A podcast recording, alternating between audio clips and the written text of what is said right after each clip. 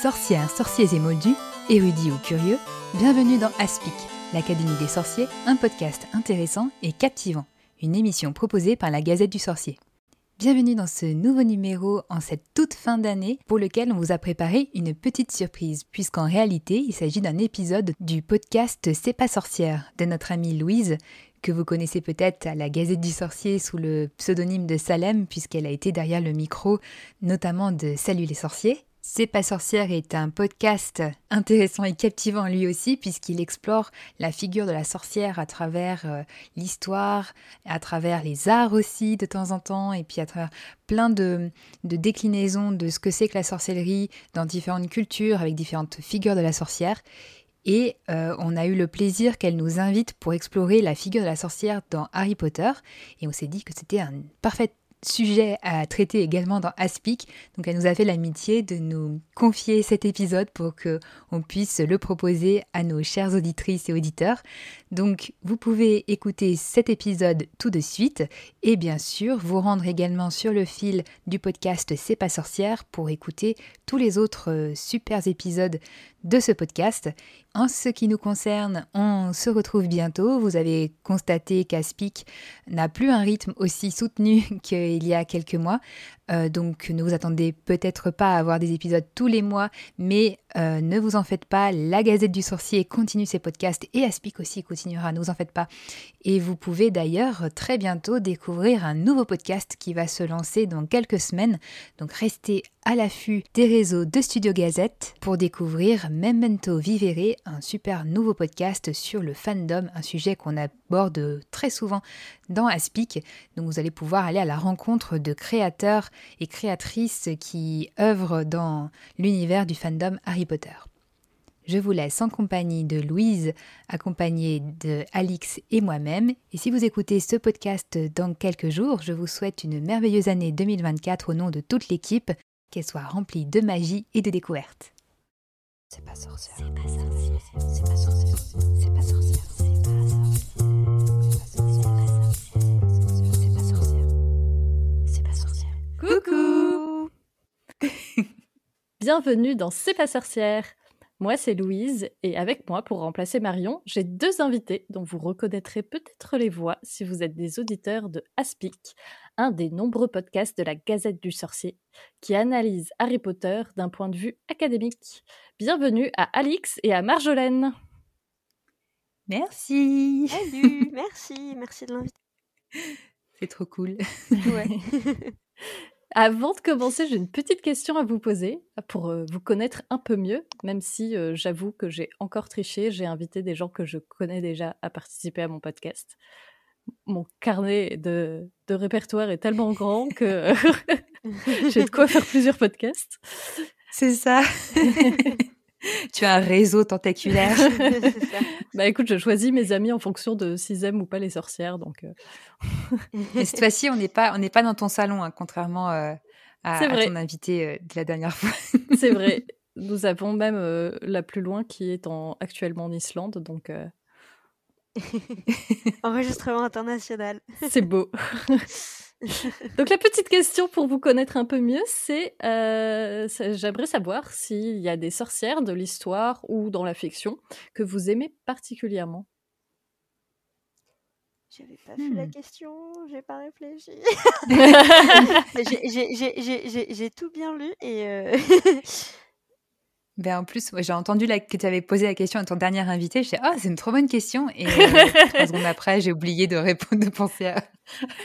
Alors, je l'avais pas prévenu non la, plus, première... donc. Euh, ouais, je crois que la première à qui j'ai pensé quand j'avais entendu euh, cette question, j'ai pensé à, à Morgane dans les, la légende arthurienne. Ouais. Je sais que j'étais en train de penser à la même chose. ouais. bon, en oh, vrai, je suis plus, je suis plus, je suis plus Viviane que Morgane. Mais euh, Viviane, je sais pas si c'est une sorcière ou une fée. En général, c'est plutôt une fée, j'ai l'impression. Mais Morgane aussi, selon, les selon les récits, c'est des fois plus euh, qualifié de fée, des fois bah, Ils les appellent fées, mais je pense que dans les légendes arthuriennes, fée et sorcière, c'est la même chose, je pense. Donc, euh, bon, on va dire Viviane. Si c'est une sorcière, je dirais Viviane. Voilà. C'est hyper dur. mais du coup, plein d'options en vrac. du coup, pour dire autre chose que Marjolaine, mais Messire du Temps dans les Annales du ah Disque Monde, qui, qui est quand même un personnage hyper cool. Après, il y a plein d'autres, je sais pas. tous les personnages de sorcières dans, dans les bouquins de Roald Dahl, c'est quand même aussi des personnages. Enfin, c'était un peu ma première introduction aux sorciers et sorcières, je pense. de, donc, c'est un truc auquel, auquel je suis assez attachée. Ouais. Voilà. c'est marrant parce que, je pense qu'il y a beaucoup de gens en répondant à cette question, c'est des sorcières qui sont en lien avec leur enfance. Mmh. Ouais. Des histoires que tu as lues quand tu étais petit et que du coup tu as toujours dans ton cœur. Mmh. C'est bah, mignon. J'avoue qu'un des premiers trucs auxquels j'ai pensé, c'était aussi le. Mais du coup, c'est pas un bouquin, mais c'est tout simplement enfin Sabrina l'apprentie sorcière, la version dessin animé, quoi. Mmh.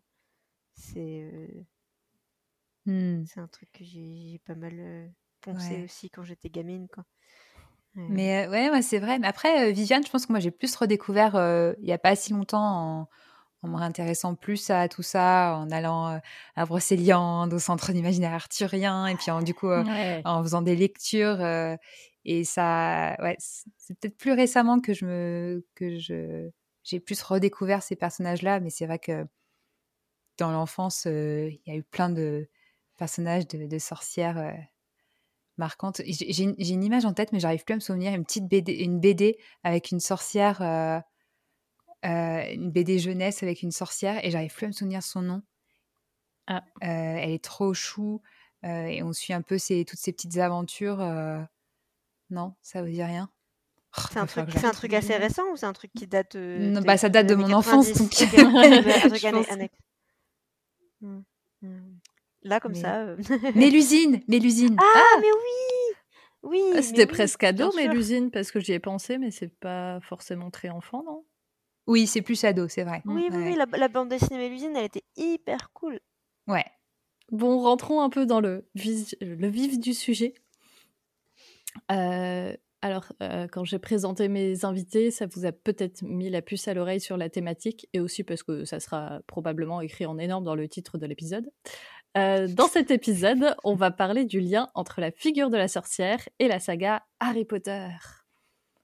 Ah, mais c'est pour ça qu'on est là Harry Potter, euh, c'est souvent une des premières références qui est citée quand on parle de sorcières et de culture populaire. Et pourtant, euh, moi j'ai fait le constat, quand on me parle de sorcières, c'est pas Harry Potter qui est la première chose qui me vient à l'esprit. D'ailleurs, euh, j'étais curieuse de voir quand je vous demandais vos sorcières préférées si ça allait être des personnages de Harry Potter ou non que vous alliez citer. Vous en avez cité aucun. On a peut-être fait un peu exprès aussi. je, pense que j'aurais spontanément cité Hermione assez facilement, mais le but c'était pour. Enfin, pour moi, c'est clairement l'idée, c'était pas de citer un personnage d'Harry Potter. Vous vous êtes censuré. Et du coup, euh, bah, une des questions qui, m'est venue à, l'esprit quand je me suis dit, tiens, on pourrait faire peut-être un, sujet en lien entre la figure de la sorcière et Harry Potter, c'était, bah, est-ce que déjà, on peut parler de sorcière quand on parle de Harry Potter. Euh, c'est pas parce qu'ils se font de la magie que forcément ça, colle avec la figure de la sorcière. Je me suis aussi demandé euh, est-ce qu'il y avait des, références euh, qui, ont influencé la saga? Moi, dans le podcast, les, auditeurs habituels savent que j'aime bien donner des portraits de figures historiques ou fictives. Et, et ben, est-ce qu'il y en a qui pourraient être en lien avec Harry Potter? Euh, une autre des questions que je me posais, c'était euh, l'impact qu'a eu Harry Potter sur la, culture populaire, sur euh, justement la figure de la sorcière. Est-ce que ça a changé quelque chose ou pas du tout? Ça fait beaucoup de questions.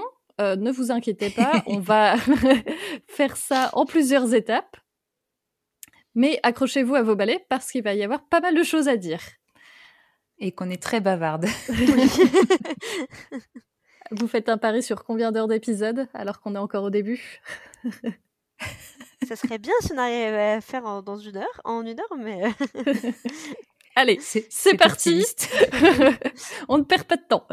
Alors, la première question que je m'étais posée, est-ce qu'on peut vraiment parler de sorcière quand on parle de Harry Potter? Euh, c'est la première question qu'on se pose parce que sinon, euh, je pense que le podcast peut s'arrêter là. Il n'aura pas trop d'intérêt. Et du coup, je, vous ai, je vais vous proposer un petit exercice pour vérifier euh, si l'image populaire de la sorcière, elle colle avec celle de Harry Potter. Euh, je vais vous citer des éléments, des notions qu'on retrouve souvent euh, liées à la sorcière, et vous allez me dire si oui ou non on les retrouve dans Harry Potter. Et du coup, à la fin, on fera un petit bilan pour savoir si Harry Potter représente ou non des sorcières. Alors commençons avec euh, un peu le plus facile. Est-ce que dans Harry Potter, il y a de la magie, des sorts et des potions? Euh, Oui, un petit peu, ouais. un, tout petit peu. c'est très très anecdotique. bon, bah check. oui, c'est clair, c'est comme c'est comme la base. Hein. Euh, est-ce que dans Harry Potter, on a des balais? Oui. Qui volent. qui volent dessus. en plus. Oui, parce que des histoires avec des balais qui volent pas, je pense qu'il y en a beaucoup, mais c'est beaucoup moins intéressant. ouais, il y en a qui volent euh, et qui vont vite et euh, qui sont même des, des vrais. Euh, ça qui change, c'est que c'est des vrais accessoires de sport. Quoi. oui, et il y, a des, y a des marques, il y a, y a une notion de commerce de, de balais et de, de discrimination si t'as pas la bonne marque ou le bon modèle de balai qui, c'est très anecdotique, mais c'est j'ai pas souvenir d'avoir déjà revu cette, cette idée-là dans une autre œuvre qui non, vrai. mettait en scène, en tout cas. un monde magique, Un monde mmh. magique et, et, en tout et spécifiquement des balais volants, en tout cas. C'est vrai qu'on a pu le voir avec les baguettes. J'ai déjà lu des histoires quand j'étais petite où euh, l'achète mmh. meilleure baguette magique, mais avec des balais, non? Continuons. Euh, on associe aussi souvent les sorcières avec des familiers, donc euh, souvent des animaux, le plus souvent des animaux nocturnes. Est-ce qu'il y en a Harry Potter? Il y a des hiboux, des chouettes, des, crapauds, des chats, même des sorcières qui se transforment en chats, et ça, ça, Combo. c'est euh, bingo. il, y a des, il y a des rats aussi euh, qui sont. Euh, alors, c'est pas forcément l'animal le plus associé, mais il y a quand même un peu cette idée de. Ouais, si, ouais, les rongeurs. ça, je pense, enfin, un animal qui est qui a souvent qui souffre d'une mauvaise d'une mauvaise mmh image un peu comme les sorcières et donc il y a un peu une association ouais, ouais carrément bah ouais on est pas mal hein ouais et puis il y a toutes les créatures des serpents des... ouais et, tous les animaux qui font partie un peu du bestiaire imaginaire, les dragons, les phénix, etc., qui sont du coup des, créatures imaginaires et qui, sont, qui font partie aussi justement de tout cet univers, enfin voilà, d'imaginaire commun, on va dire, qui, de la magie, de la mmh. manière voilà, que les sorcières les, avec leurs balais, leurs potions, etc. D'ailleurs, je me suis, là je me faisais une réflexion sur le, le crapaud, c'est que je trouve que ce qui est amusant, c'est que dans le premier tome de Harry Potter, on a l'impression qu'il y a beaucoup justement cette volonté de se raccrocher à ces éléments très classiques mmh. de, la sorcellerie. Et typiquement, où sur la lettre de, de Poudlard, ça dit que les élèves ont le droit d'avoir ou un hibou, ou un chat, ou un crapaud. et autant le hibou, on en voit tout de suite l'utilité à Poudlard avec le courrier. autant les chats, c'est très peu commun. Enfin, il n'y a que Hermione qu'on connaît qui a un... qui va avoir rond à un moment. Il y a Rizard aussi, mais c'est pas un élève. mais c'est pas, ouais, c'est pas un élève. Et, et puis il y a Neville qui a le crapaud et on a plus l'impression que c'est là un peu pour pour cocher les cases. Et d'ailleurs, Hagrid il le dit que c'est un peu plus vraiment à la mode, quoi. C'est un peu l'ancienne mmh. image de des animaux familiers qu'avaient les, les sorciers et les sorcières. mais c'est quelque chose qui, qui se enfin, qui s'oublie un peu sur après, enfin, on a plus, on rencontre plus jamais après un personnage qui est accompagné d'un crapaud. C'est intéressant sur la façon dont la réappropriation un peu, d'abord utiliser un peu ces clichés de familiers associés aux sorcières, et mmh. puis au fur et à mesure, on s'en détache un peu, quoi. Mais comme si les sorciers, ils savaient, ils savaient eux-mêmes que c'était des clichés, en fait. On va pas prendre un crapaud, c'est la honte. Après, on voit aussi qu'il y a des sorciers et sorcières qui ont des animaux complètement différents, et c'est aussi, enfin, euh, Hagrid, alors qui est d'un point de vue académique pas un sorcier à part entière, mais ça reste un sorcier, bah, il a avant tout un chien, Croque-Dur. Dumbledore, du coup, il a, il a son phénix, il a, il a Fumsec. Enfin, c'est, ça s'élargit aussi un peu à d'autres d'autres créatures, notamment le chien qui est pas du tout associé en général aux sorcières. Quoi. Mmh. Tout à fait. Donc on a un beau check sur les animaux. J'avais ensuite dans ma liste, on associe souvent les sorcières à soit des femmes très très belles, du coup elles sont envoûtantes, elles vont faire que les, les gens vont se prendre à leur maléfice parce qu'ils se seront fait aveugler par leur beauté. Ou à l'inverse, elles sont très très laides, ce sont des vieilles femmes, elles sont le visage difforme, elles ont des verrues. Est-ce qu'on retrouve ça dans Harry Potter? Pas vraiment, c'est plutôt on en joue. Enfin, c'est vrai que bon, la beauté envoûtante, on pense aux, aux mais qui sont euh, bah, des créatures finalement. C'est pas mmh. des sorcières. Alors il y a des sorcières qui ont du sang de Vélan, donc euh, elles s'approprient euh, ces, ces qualités-là, mais c'est pas. On a vraiment la distinction. Et, par contre, on a aussi tout ce qu'il y a autour des filtres d'amour et donc du coup de cette cet envoûtement dangereux. On pense à Mérope qui, qui du coup euh, bah, est pas forcément dans le cliché. Enfin, elle pourrait être dans le cliché un peu de la sorcière, de la d'une femme pas très belle dans sa cabane au fond des bois et qui du coup utilise un filtre d'amour pour euh, envoûter euh, le beau le beau jeune homme qui tombe mmh. sous et donc il y a, y a, cette image là aussi quand même mais encore une fois qui est une exception c'est pas c'est loin d'être la, la, majorité des des sorcières ou des sorciers qui jouent de mais on a quand même mmh. l'impression qu'il y a autour de l'apparence, euh, enfin je sais pas, je pense à Gilderoy Lockhart, euh, à bah, même Hermione qui utilise un petit peu de magie pour corriger quelques traits. corriger deux trois. voilà. Donc c'est euh, il y a cette utilisation là, mais comme on pourrait lui, comme on pourrait l'avoir dans le monde non magique quoi, de, de petits artifices, c'est pas vraiment dans les extrêmes. C'est mmh. ça quoi je pensais en fait, c'est que pour moi, en fait, dans Harry Potter, on est vraiment dans un, dans un monde où euh, les mondes moldus et sorciers euh, cohabitent, mais on, voit vraiment une vraie société sorcière. Ce qui, enfin, j'ai l'impression que dans les, en tout cas dans les livres que j'avais pu lire avant Harry Potter, c'était moins, euh, on avait moins une société de sorciers et de mmh. sorcières. Souvent, c'était le personnage, avait un sorcier ou une sorcière effectivement au fond des bois, parfois avec associé à d'autres d'autres êtres surnaturels, un vampire, un loup-garou, quelque chose comme mmh. ça. et donc du coup, il y avait un peu justement ce cliché de où effectivement la, la, sorcière envoûtante ou quoi que ce soit.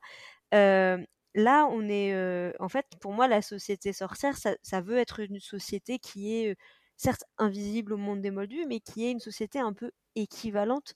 Et donc, ben, les sorciers, les sorcières, c'est des gens entre guillemets normaux, c'est juste que bah ils ont en plus ce, gène magique. Mais du mmh. coup, il y a des gens qui sont à la fois décrits comme très beaux et très laids de Harry Potter et plein de gens au milieu, mais c'est pas associé, enfin il n'y a pas de lien vraiment direct. Non. Effectivement, à part les Vélanes, mmh. qui est fait entre leur capacité magique, leur leur dessin aussi et, et, leur, et leur apparence. Mmh. Et je trouve intéressant, par exemple, Voldemort, Tom Jedusor, c'est décrit comme un très beau garçon, enfin voilà, très séduisant, etc. et quand il est jeune, et puis adulte, là on a quelqu'un qui est plus du tout humain. Alors même s'il n'est pas forcément décrit comme étant la personne la plus terrifiante qui soit, mais il est quand même plutôt associé à la laideur, mais du coup, enfin, on a cette personne qui est passée vraiment dans les deux extrêmes, et pour autant, ça change pas. Son, enfin, il était, il était déjà complètement euh, mmh. malveillant alors qu'il était un canon de beauté, quoi. Et, et donc, je pense qu'il y a, c'est plus, c'est, c'est pas, il n'y a pas de lien de causalité ou entre entre l'apparence physique des sorcières et des sorciers et et leur et, et, leur pouvoir et, et c'est c'est pas vraiment utilisé comme quelque chose qui les distingue comme dans certaines sorcières enfin certains personnages effectivement bah, dans pas mal d'histoires de Roald Dahl on, on, reconnaît les sorcières parce qu'elles ont le nez crochu effectivement les elles ont le crâne chauve les verrues ouais le mmh. crâne chauve enfin il y a, y a, pas mal de choses comme ça Mmh. C'est, Là, c'est vraiment deux idées très. Enfin. qui se... Bah, Voldemort, c'est, c'est presque, ça aurait pu être ça, mais c'est pas tout à fait ça, parce que quand même, il, il détériore son apparence physique, mais de manière volontaire pour se déshumaniser, se s'extraire de, de l'humanité, de moins en moins ressembler à son père aussi. Mais mais c'est c'est pas c'est pas du tout comme la, la, sorcière de conte qui enfin on sait pas trop d'ailleurs pourquoi enfin enfin la, sorcière pourquoi la sorcière est moche c'est juste c'est juste une image pour la rendre repoussante mais pourquoi la sorcière on n'a pas l'impression qu'elle choisit d'être moche mais en même temps elle s'en fiche d'être moche enfin tu vois bah, après souvent une des un peu des théories qui a été amenée c'était que on parlait de femmes indépendantes puissante, intelligente, etc. Et que donc c'était quelque chose qui faisait peur et donc que ça. a été associé en fait un peu par la société patriarcale à quelque chose qui était du coup repoussant, mmh. pas juste comme concept mais physiquement. Et, c'est, je pense mmh. aussi sans doute pour dissuader les jeunes filles de se dire, «Hum, sorcière, c'est c'est une carrière intéressante. C'est trop cool. en tout cas, c'est quelque chose auquel tu peux aspirer. En tout cas, c'est quelque chose qui t'inspire. Et je pense que dans une société où la valeur des femmes est beaucoup, enfin, est complètement corrélée à leur apparence physique, ben associer les femmes indépendantes et intelligentes à quelque chose de laid, ben tout de suite ça décourage un peu les, jeunes femmes de se dire que c'est une carrière intéressante. c'est aussi les personnes qui étaient accusées de sorcellerie, c'était souvent les personnes qui étaient différentes et du coup, bah, être très belle ou être très laide, bah, forcément les gens se disent comment ça se fait que qu'elle est pas comme nous, quoi? Oui, c'est ça, c'est la marginalisation. Mmh. Ouais, parce que quand on y pense, dans pour revenir à Harry Potter, on a, on pourrait se dire, euh, bah, je sais pas, un personnage comme euh, Ombrage, elle est décrite comme ressemblant à un crapaud, etc. Mais elle ressemble pas du tout à une sorcière. Elle est, elle est moche, elle est repoussante, mais elle est pas du tout dans le, dans le canon de la sorcière parce qu'elle est très propre, elle est très, euh, elle en rose. Elle s'habille en rose, euh, très féminine malgré le fait qu'elle soit qu'elle soit moche. ça, ça, sera l'autre sujet. Des, oui, c'est un, vaste sujet du rapport de, de Rowling à la féminité. Mais, euh, mais du coup, c'est euh, c'est c'est pas du tout. ouais, même les personnages qui sont moches et méchants, c'est pas c'est pas l'archétype de la sorcière, quoi. C'est autre chose encore. Ouais. ouais. Bon, on a notre première, euh, première euh, case qu'on ne coche pas, du coup, sur, euh, sur la beauté ou la laideur des sorcières. nouvelle case.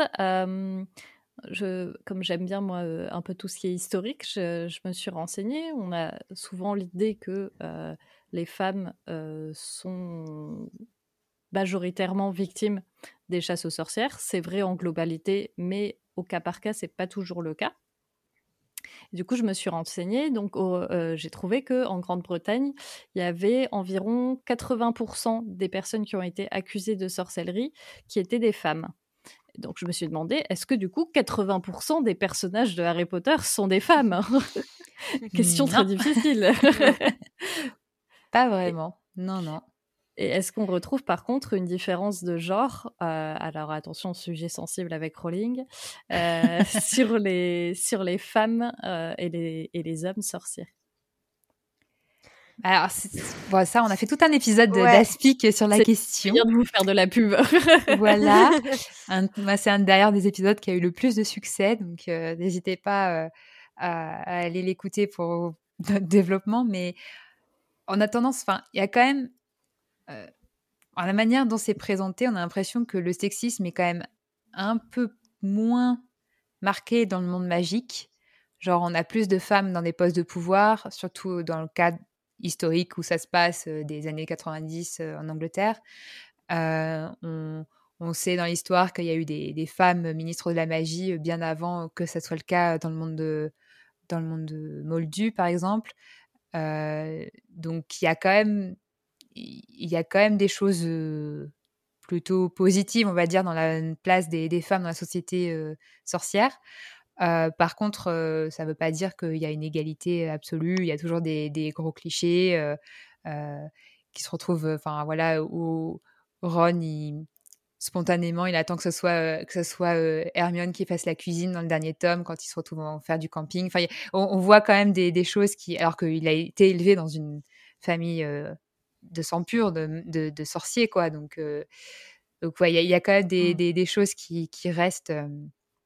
et puis bah, des, des, a priori qui sont pour le coup ceux de la ceux de l'autrice qui transparaissent dans, dans, dans, certains archétypes et certaines manières de traiter de traiter la féminité. donc c'est voilà, c'est. je pense que c'est vrai que le, le truc c'est qu'on suit, même si c'est un récit qui est fait à la troisième personne, mais globalement on est quand même beaucoup, on suit le point de vue de Harry et la narration est quand même du coup, enfin fortement, enfin faite plus ou moins voilà de, son point de vue aussi, etc. Donc aussi avec peut, tous les biais qu'on peut imaginer de la part d'un jeune adolescent masculin de l'époque aussi, qui a grandi avec les Dursley, qui est, quand même une famille aussi, enfin, sur laquelle il y aurait beaucoup de choses à, dire aussi en matière de stéréotypes de genre. Mais donc, enfin, voilà, comme il y, a plein de choses, il y aurait plein de choses à, dire dessus, mais après, on, on, voit dans certains aspects que on a moins il y a, certaines formes de discrimination qui semblent moins présentes. Et, notamment, il y a une forme, bah, c'est quelque chose, je pense qu'on avait pointé dans Aspic, une forme d'égalité vis-à-vis du rap, de la, du pouvoir magique, c'est-à-dire que il n'y a pas de, de notion de les sorciers ont plus de puissance magique que les sorcières. Mmh. les baguettes ne sont pas genrées. Mmh. Enfin, donc il y a un certain nombre de points sur lesquels il y a, y, a, moins de stigmatisation. après, voilà, c'est sûr que c'est un peu difficile du coup de, enfin, c'est même impossible en fait de séparer le, bah, du coup, l'univers de des idées de la personne qui l'a imaginé. mais du coup, spécifiquement sur les chasses aux sorcières, c'est mentionné à plusieurs reprises du coup que les sorcières et sorciers vraiment du monde magique de Harry Potter ont donc subi la chasse aux sorcières. Ils utilisent toujours le terme chasse aux sorcières qui est assez intéressant. Mmh, ils parlent, ils ont pas, ça n'a pas été dégenré.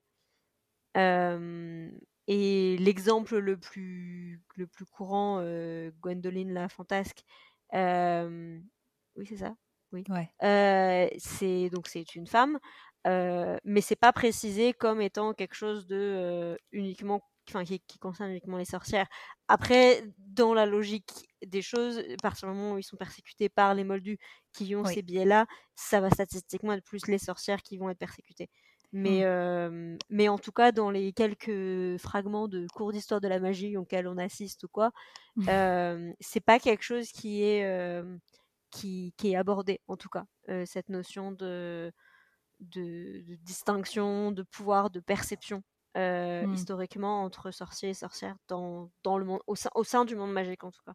Ouais, mais ça aurait pu, hein, parce qu'effectivement, on a, on a quand même euh, cette impression. Enfin, les chasses aux sorcières sont présentes, et comme c'est censé, comme le monde moldu est censé, être notre monde, le monde moldu a nos représentations.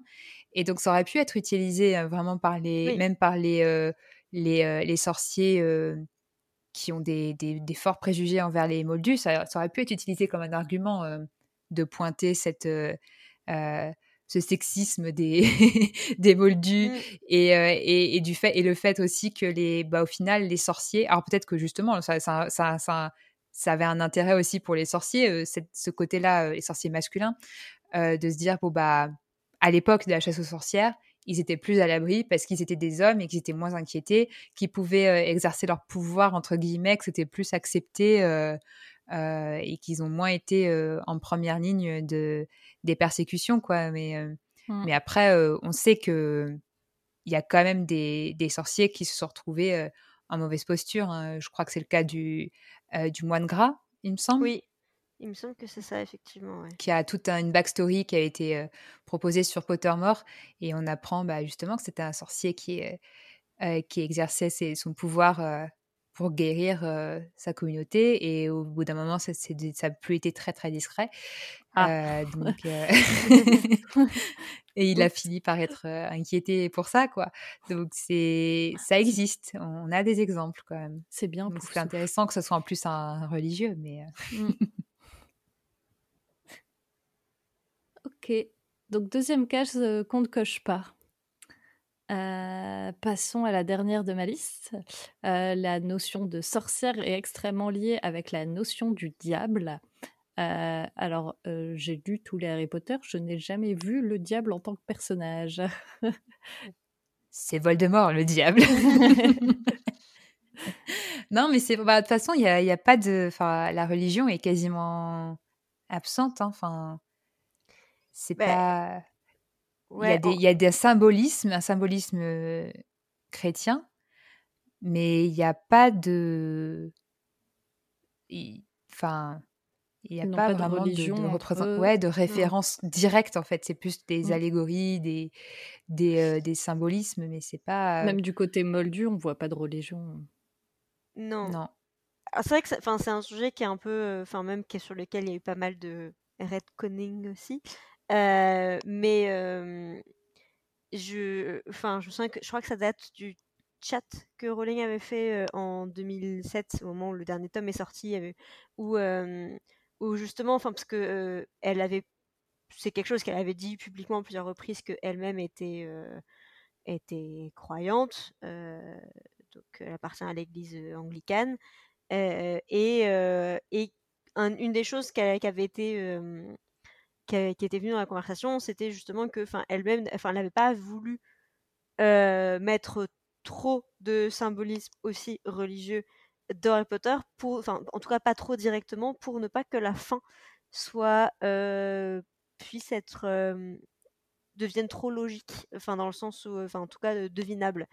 Mmh. et, et, typiquement, voilà, l'imaginaire religieux est assez peu présent jusqu'au tome 7, où là, effectivement, avec la renaissance littérale de, de, Harry, et surtout, il y a vraiment, enfin, ça m'avait vraiment beaucoup marqué quand, à la relecture, c'est vraiment quelques phrases dans ces tout derniers chapitres, où, juste après le décès de, de Voldemort, où où Harry est, voilà, est présenté comme il était, il était leur sauveur, leur guide, etc. Et il y, y, a un vocabulaire, un, mmh. choix de mots qui est vraiment, enfin, qui fait vraiment partie du, du vocabulaire religieux. Et, et, donc là, c'est qui devient beaucoup plus évidente. mais mais c'est sûr que ça, on, on, peut, on peut y voir du, du, voilà, du symbolisme et des références plus discrètes dans les tomes précédents, euh, ne serait-ce que. Euh, mais bon, après, ça, on peut dire que c'est aussi juste le calendrier britannique avec euh, les vacances de Pâques, la célébration de Noël. Enfin, c'est des mmh. choses qui sont, qui sont présentes, qui ne veut pas forcément dire que c'est.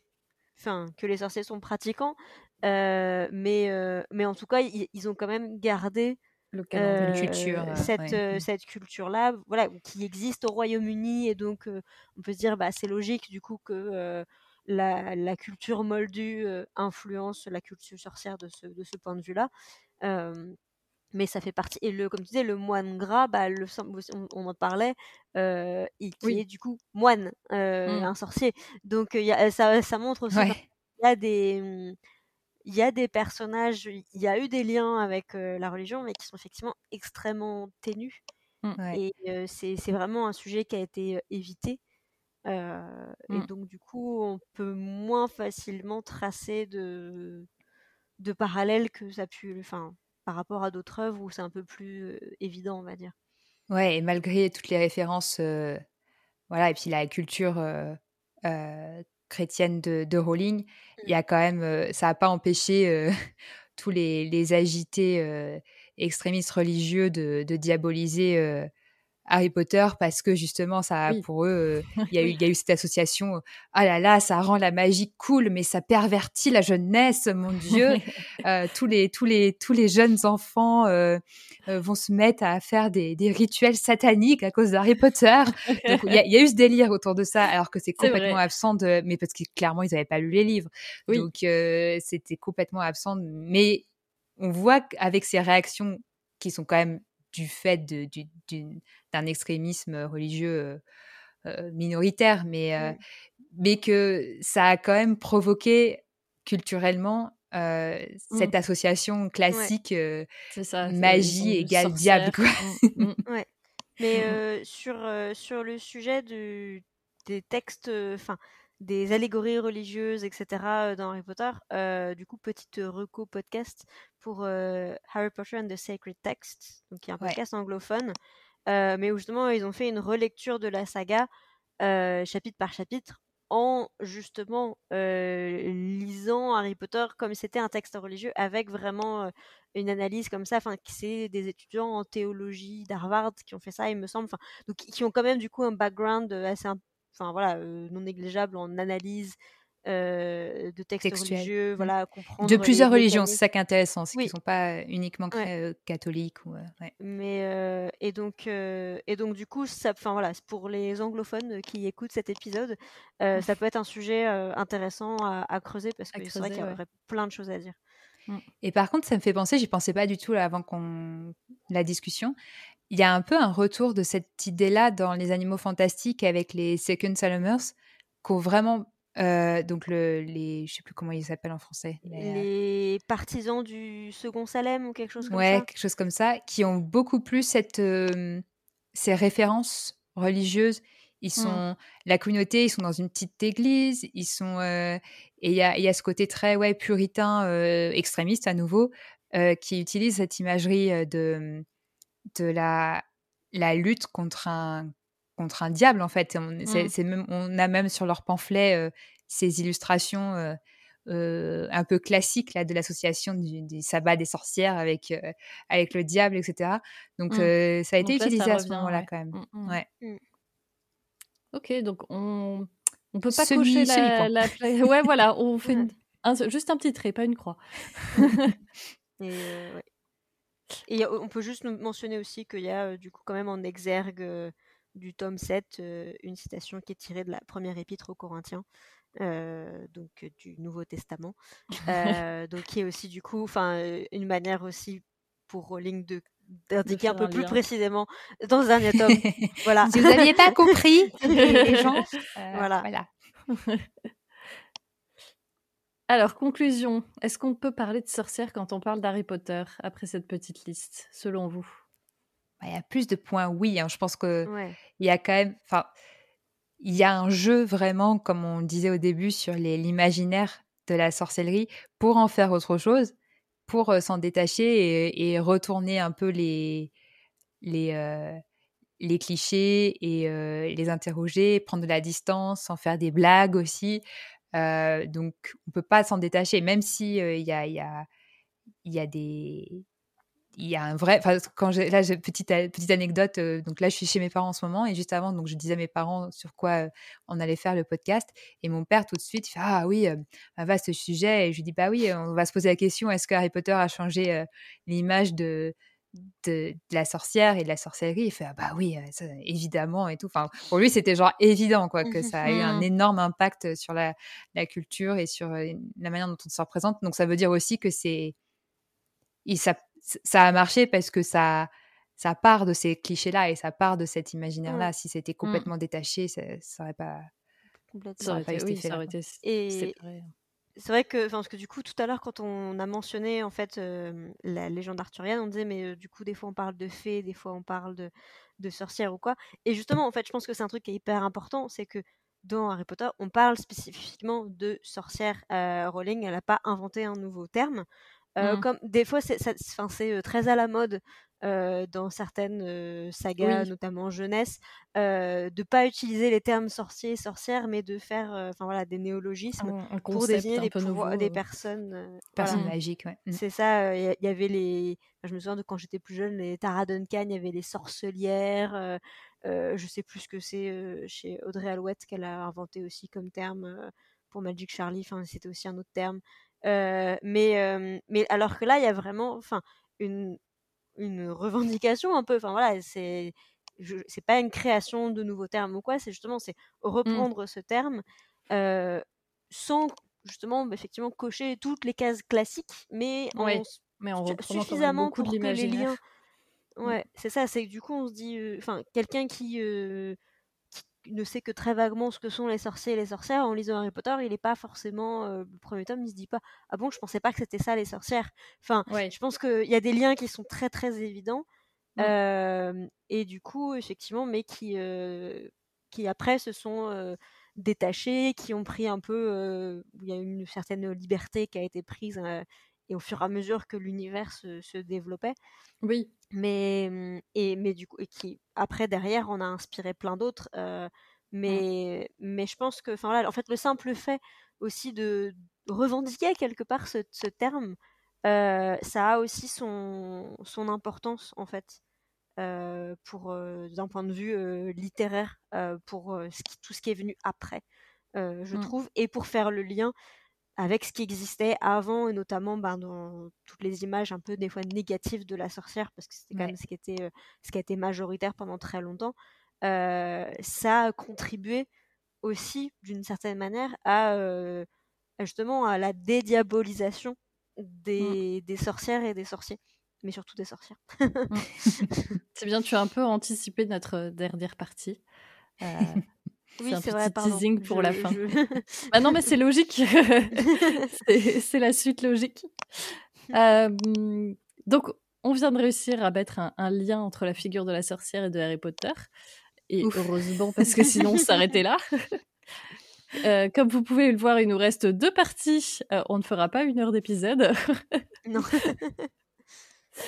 On va continuer notre questionnement, euh, cette fois en essayant de comprendre bah, si du coup on a affaire à des sorcières, on a, déjà commencé à aborder cette partie euh, euh, dans ce qu'on vient de dire, euh, quelles sont les inspirations qui ont créé Harry Potter. Alors, pour rappel, il y a énormément de choses dans Harry Potter. Ça va piocher dans la fantaisie en général, notamment pour tout ce qui est créature. Ici, on va se concentrer vraiment sur la figure de la sorcière et qu'est-ce qui, dans l'histoire, euh, quelles sont les œuvres euh, sur la sorcière, par exemple, qui sont célèbres et qui auraient pu inspirer J.K. Rowling. Euh, même si j'avais noté, moi, et je, faisais part de cette remarque, qu'il y avait au final pas énormément de références vraiment spécifiquement sur la sorcière. Plus des choses autour de la magie en général. Ouais. je sais pas si. Ouais. Bah, en fait, c'est lié à, notre première partie, mais enfin, comme on l'a déjà dit, ça se passe dans un monde où le monde moldu, c'est notre monde, et où du coup, on a, on a, on a une base de référence commune. Euh, enfin nous en tant que lecteurs et puis bah, euh, les, les, moldus de cet univers et du coup les sorciers qui, qui vivent en parallèle de ces moldus c'est pas très clair, mais bref, on est dans le même monde en vrai, euh, plus ou moins, mais on est dans le même monde. Et du coup, il y a, y, a, cette base commune, mais, euh, mais la spécificité de, d'Harry Potter, c'est que on a cet univers magique qui est réel et qui est, qui est toute une société, en fait, qui est pas juste une image de sorcière, qui est pas juste un, un, ouais, une sorte de figure un peu archétypale. C'est, c'est comme si cette figure archétypale, elle cachait toute une société parallèle qui est du coup beaucoup plus euh, sérieuse, entre guillemets, pas sérieuse, mais beaucoup plus organisée que ce, que les moldus peuvent imaginer. Mmh et, et, du coup, on a derrière les, les, les, les clichés dont on a parlé, enfin du hibou, du balai, de la potion, euh, etc. On a, on, a toute cette société très, ouais, très organisée et très pas si loin de la nôtre au final. C'est juste qu'il y a la magie en plus, quoi. Enfin, c'est plutôt on voit qu'est-ce que la magie en plus fait à notre société. Un peu, c'est un peu mmh. ça, quoi. Mais, mais du, coup, on est très proche. On n'a pas, on n'a pas vraiment de, il n'y a pas vraiment de d'univers parallèle. On est, on est vraiment très très liés, quoi. Mais je pense que, enfin, alors le le personnage peut-être enfin, alors il y, a pas mal de de, références à d'autres œuvres littéraires que Rowling a, a utilisées, mais du coup peut-être que le, premier, enfin le, personnage le plus le plus direct, ça va être Trelawney, euh, qui est peut-être celui qui est le plus inspiré d'une personne existante. Alors, est-ce qu'on peut vraiment dire que Cassandre était une sorcière? Peut-être pas. Mais, euh, enfin, en tout cas, d'une personne dotée de pouvoir magique, enfin, de pouvoir d'une certaine manière. Euh, c'est peut-être, pour moi, la... celle où c'est le plus. Le lien le plus direct. Ouais. Enfin, en tout cas, où on peut vraiment. Enfin, après, il y, a beaucoup de aussi, il y, a beaucoup de parallèles qui ont été faits entre Dumbledore et Merlin, par exemple. du coup, là, on est sur du sorcier et pas de la sorcière. euh, euh, mais du coup, oui, je pense que Cassandre, donc, euh, qui est un, un, personnage de la mythologie grecque, qui est euh, la, la, fille de, de Priam, Priam. et donc qui était amoureuse d'Apollon et qui a été maudite et, et, donc enfin elle peut prédire l'avenir etc mais personne ne croit en, ses prédictions et, et c'est quelque chose qui est assez enfin qui se retrouve de manière assez forte avec Trelawney où c'est bon elle descend d'une ligne de de voyante, sa grand-mère d'ailleurs qui s'appelait Cassandre et et elle-même ne croit pas en son propre don. Euh, concrètement, euh, personne, enfin les cours de divination, c'est quand même toujours représenté comme une, une vaste fumisterie. Euh, et, et, pourtant, on peut voir que les prédictions de Trelawney se, se vérifient dans, enfin, 100% des cas. Il y a un article de la Gazette sur le sujet aussi. nouvelle, hein, nouvelle page de publicité. mais, mais donc, enfin, je pense que c'est peut-être le personnage, en tout cas, qui a un lien. on peut vraiment faire le parallèle le plus direct. Mmh. ouais. Mmh, mmh. Enfin, en tout cas, c'est ce qui me vient là comme ça. Ouais, parce que j'avais noté justement comme source d'inspiration en lien avec la figure de la sorcière, c'est tout ce qu'elle utilise autour de la mythologie. Euh, comme, euh, comme, les auditeurs de, de notre podcast euh, sauront, la figure de la sorcière, elle s'est construite avec les grandes figures de magiciennes de la mythologie. Vous pouvez aller écouter les épisodes sur Circé et Kat ou Médée. C'est l'épisode de la pub. Hein. Et, et, vous, vous les aviez fait crossover, hein, justement... on, fait, on, fait, que de la pub pour les uns les autres. et bien justement, vous, vous aviez fait un épisode sur Harry Potter et l'Antiquité aussi. Euh, qui, reprenait aussi toutes les inspirations euh, euh, que peuvent avoir Rowling. Et donc, et donc effectivement, tu disais que, que Cassandre peut être le lien le plus direct entre une sorcière magicienne célèbre de l'Antiquité et, de... Et, et, Harry Potter. Et après, l'autre chose, c'est vrai qu'on avait mis pas mal de notes aussi là-dessus, c'est dans les références, c'est aussi tout ce qui est en fait le rapport au savoir, parce qu'on sait que euh, toute l'idée de la magie et de la sorcière, c'est ça tourne autour de, maîtriser des savoirs euh, qui sont un peu hors de, la science. Et en fait, dans le monde d'Harry Potter, on, se rend compte que tous ces, tous ces savoirs qu'on prend pour étant euh, hors science, ils deviennent très scientifiques, enfin à leur manière, hein, parce que ça reste des sorciers. Hein. mais euh, mais voilà, on retrouve euh, et là on trouve quand même un côté. Alors je trouve qu'il y a dans les inspirations euh, historiques, il y, a, il y, a, quand même beaucoup de. Bah, ça c'est lié aussi au, au, goût et aux croyances probablement aussi de, de Rowling. C'est autour de l'alchimie, qui est un moment de l'histoire des sciences où on est un peu à la, à la frontière entre entre le surnaturel et le, et le scientifique. On rationalise beaucoup le, le, spirituel avec un, avec un côté très. ouais, oui, comme je disais, rationalisant, quoi. Et ça, ça se retrouve, enfin, c'est des inspirations qui sont, alors, qui se retrouvent à plein de niveaux dans, dans Harry Potter. C'est pas que dans le fait d'avoir des cours, parce qu'il n'y a pas de cours d'alchimie. Il y en avait Il y en à avait, certains ouais. moments, mais, mais curieusement, il n'y en a plus.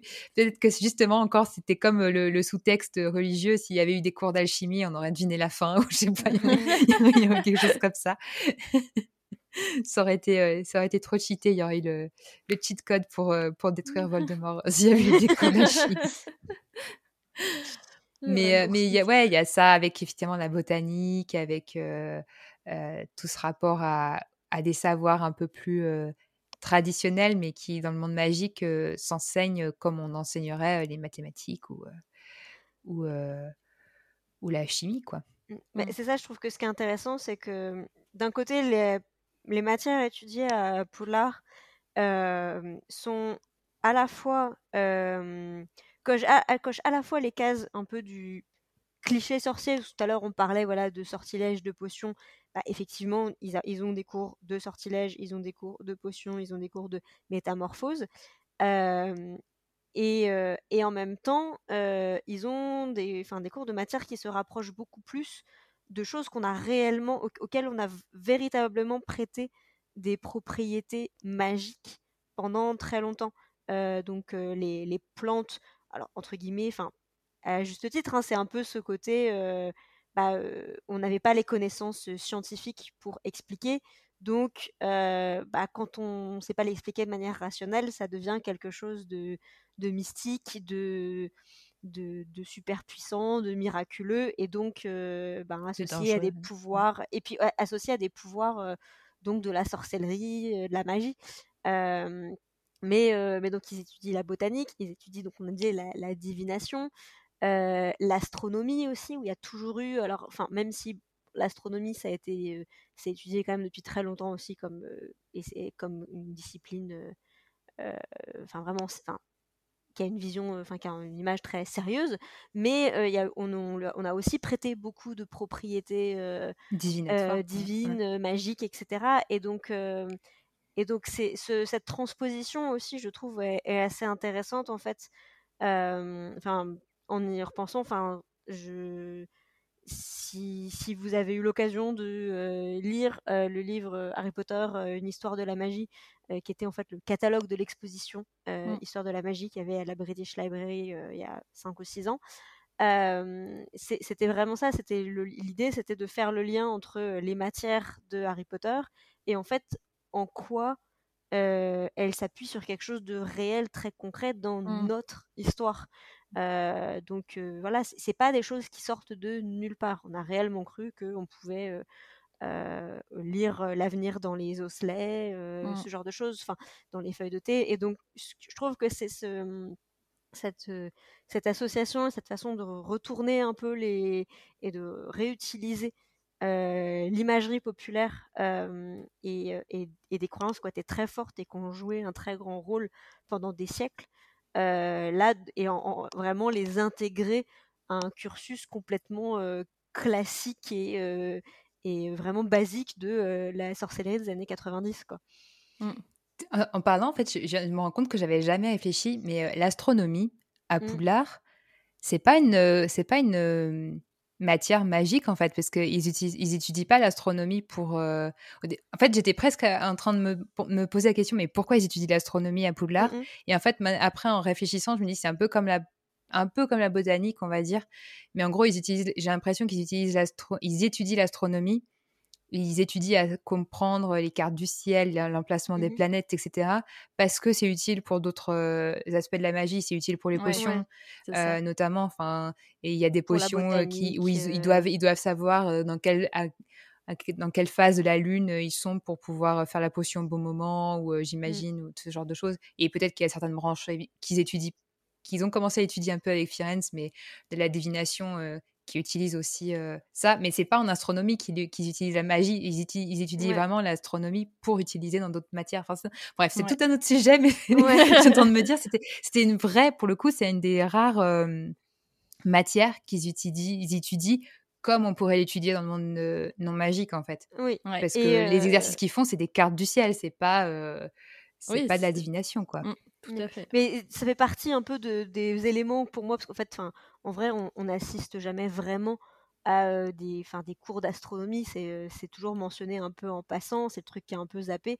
Et pour moi, c'est typiquement le genre de trucs qui ont été introduits dans le premier tome parce que ah c'est quoi les trucs que font les sorciers ah bah ils font de la métamorphose et puis ils s'intéressent aux étoiles et tout ça et donc l'astronomie a été mis dans la dans l'emploi du temps sans forcément sans avoir une idée derrière un peu, c'est ça, un peu comme le, crapaud, en fait. Pour moi, c'était un peu ce truc de, c'est quoi les, enfin, de réutiliser un peu les éléments classiques de l'imagerie de la sorcière.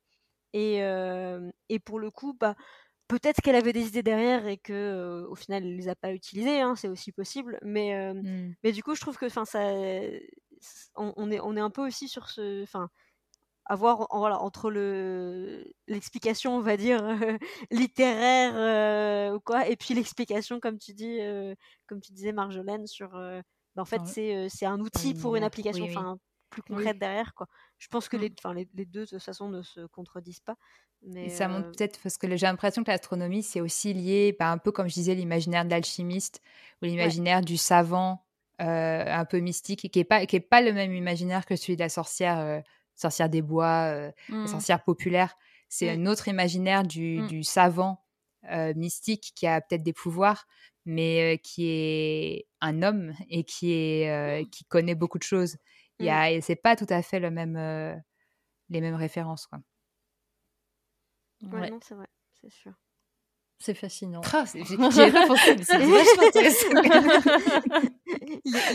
C'est bien, c'est qu'on auto-commente le podcast. J'espère que vous aussi, chez vous, vous êtes fascinés. c'est toujours comme ça, quand on se lance dans un sujet. tu réunis trois serres d'aigle dans un, dans un sujet pareil. Euh... Revenons un peu euh, sur les, inspirations euh, très en lien avec les sorcières. Euh, j'avais noté aussi parmi les sources que, Rowling a, vraiment déclaré comme source d'inspiration. il y avait Macbeth de Shakespeare, donc, qui est aussi une des œuvres très influentes sur la construction de, de l'image actuelle de la sorcière. Donc vous connaissez peut-être cette pièce de théâtre qui commence par trois sorcières qui sont penchées au-dessus d'un chaudron euh, à réciter des formules magiques. Donc, est-ce que vous en savez un petit peu plus sur euh, bah, euh, pourquoi Macbeth dans Harry Potter? Quel, est le, lien? Alors, on a un petit peu parlé de Trelawney tout à l'heure, ça, fait une transition. Ouais, alors là, c'est une transition avec un autre sujet qu'on va aborder plus tard, mais je pense qu'il y a l'Écosse, forcément. il y a, c'est quand même euh, la pièce écossaise, hein. donc euh, c'est, je pense qu'il y a ça et cet imaginaire euh, lié à, à, une la tradition. Pièce préférée de Rowling a priori. Ouais. Je pense que c'est de la, pièce de Shakespeare. Mmh. Mais ça fonctionne bien dans cet univers britannique, mmh. écossais. Il y a, y, a, y, a, ce côté-là moi, je connais peu, hein, je connais pas très bien Macbeth. je l'ai, je l'ai, j'ai déjà vu en adaptation, mais j'ai pas, je connais pas le texte très très bien. Mais je sais juste que voilà la chanson Double Trouble. il y a des paroles, mais ça c'est plutôt dans les films, des paroles qui sont tirées directement de, de Macbeth. mais mmh, je, mmh, mmh.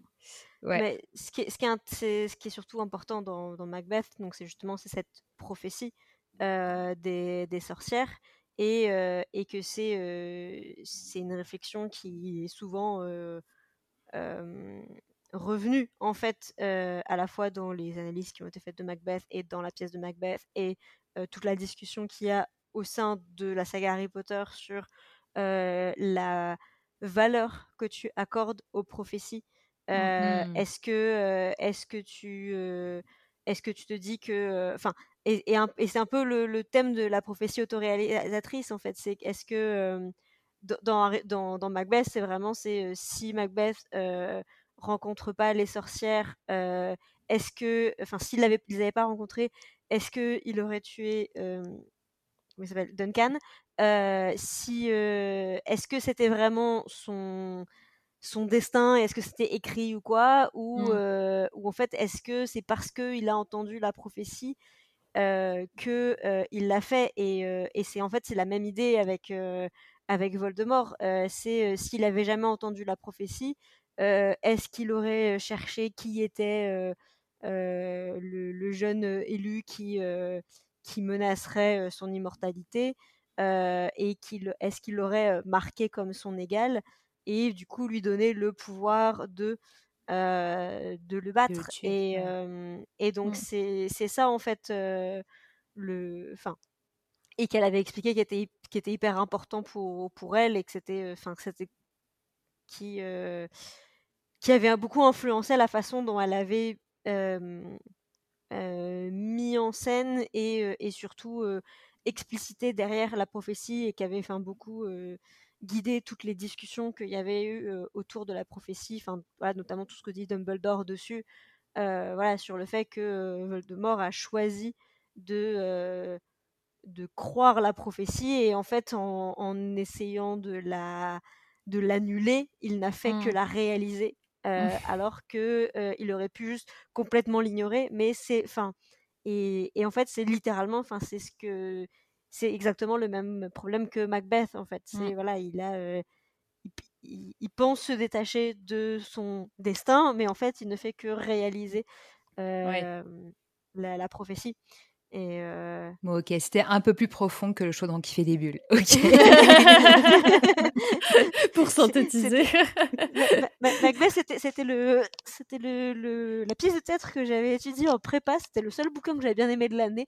Donc, je me souviens de... Les autres, La profession de foi du vicaire savoyard de Rousseau, j'en ai pas beaucoup. Bon. je me replonge dans Macbeth, hein, du coup. je me rends compte que je connais très mal. Très mal.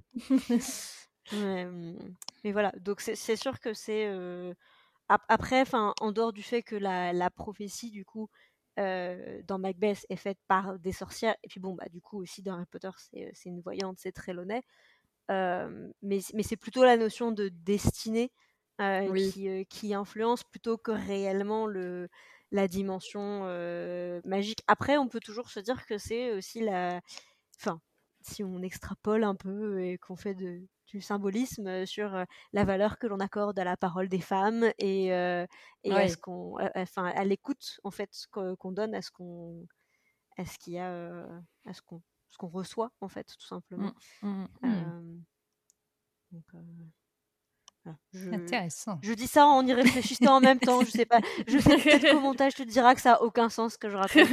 non, non, je garde. Je t'en voudrais pas se couper. Je garde tout. Zut. euh, passons à une nouvelle, euh, une nouvelle source d'inspiration. Euh, en inspiration plus historique, on peut citer les procès de Salem. Euh, on a parlé tout à l'heure euh, euh, des animaux fantastiques, donc on les retrouve principalement dedans. mais vous aviez aussi évoqué le, cas de, bah, du moine gras ou d'autres sorcières qui, qui auraient vécu des, chasses aux sorcières. ouais. un peu plus à dire sur les procès de Salem en particulier.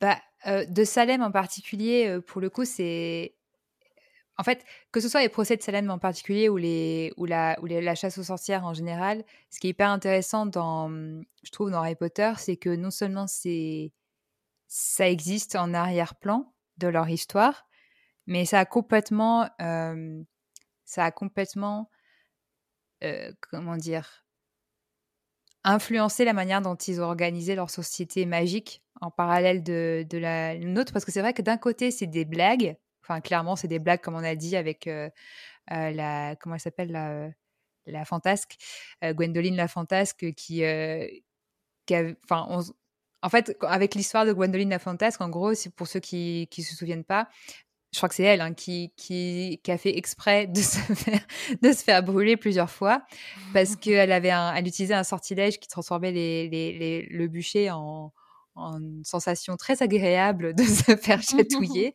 et que du coup, elle trouvait ça plutôt fun de se faire brûler. Et donc, du coup, ça dédramatise complètement les, les, chasses aux sorcières. Bah, la persécution mmh. et les bûchers que, qui, qui, ont réellement existé. mais n'empêche que ça était quand même quelque chose d'assez dramatique pour qu'il y ait le secret magique qui se, qui se mette en place et qui sépare complètement, enfin presque complètement, la, société magique de la société non magique, moldue. Mmh. Donc du coup, il y, a quand même, il y a quand même un impact très très fort de cette période de cette période historique et des, et des effets des persécutions sur, sur le monde magique qui reste quand même très minoritaire. Donc du coup, qui se sont sentis quand même assez menacés pour décider d'instaurer le secret magique. quoi.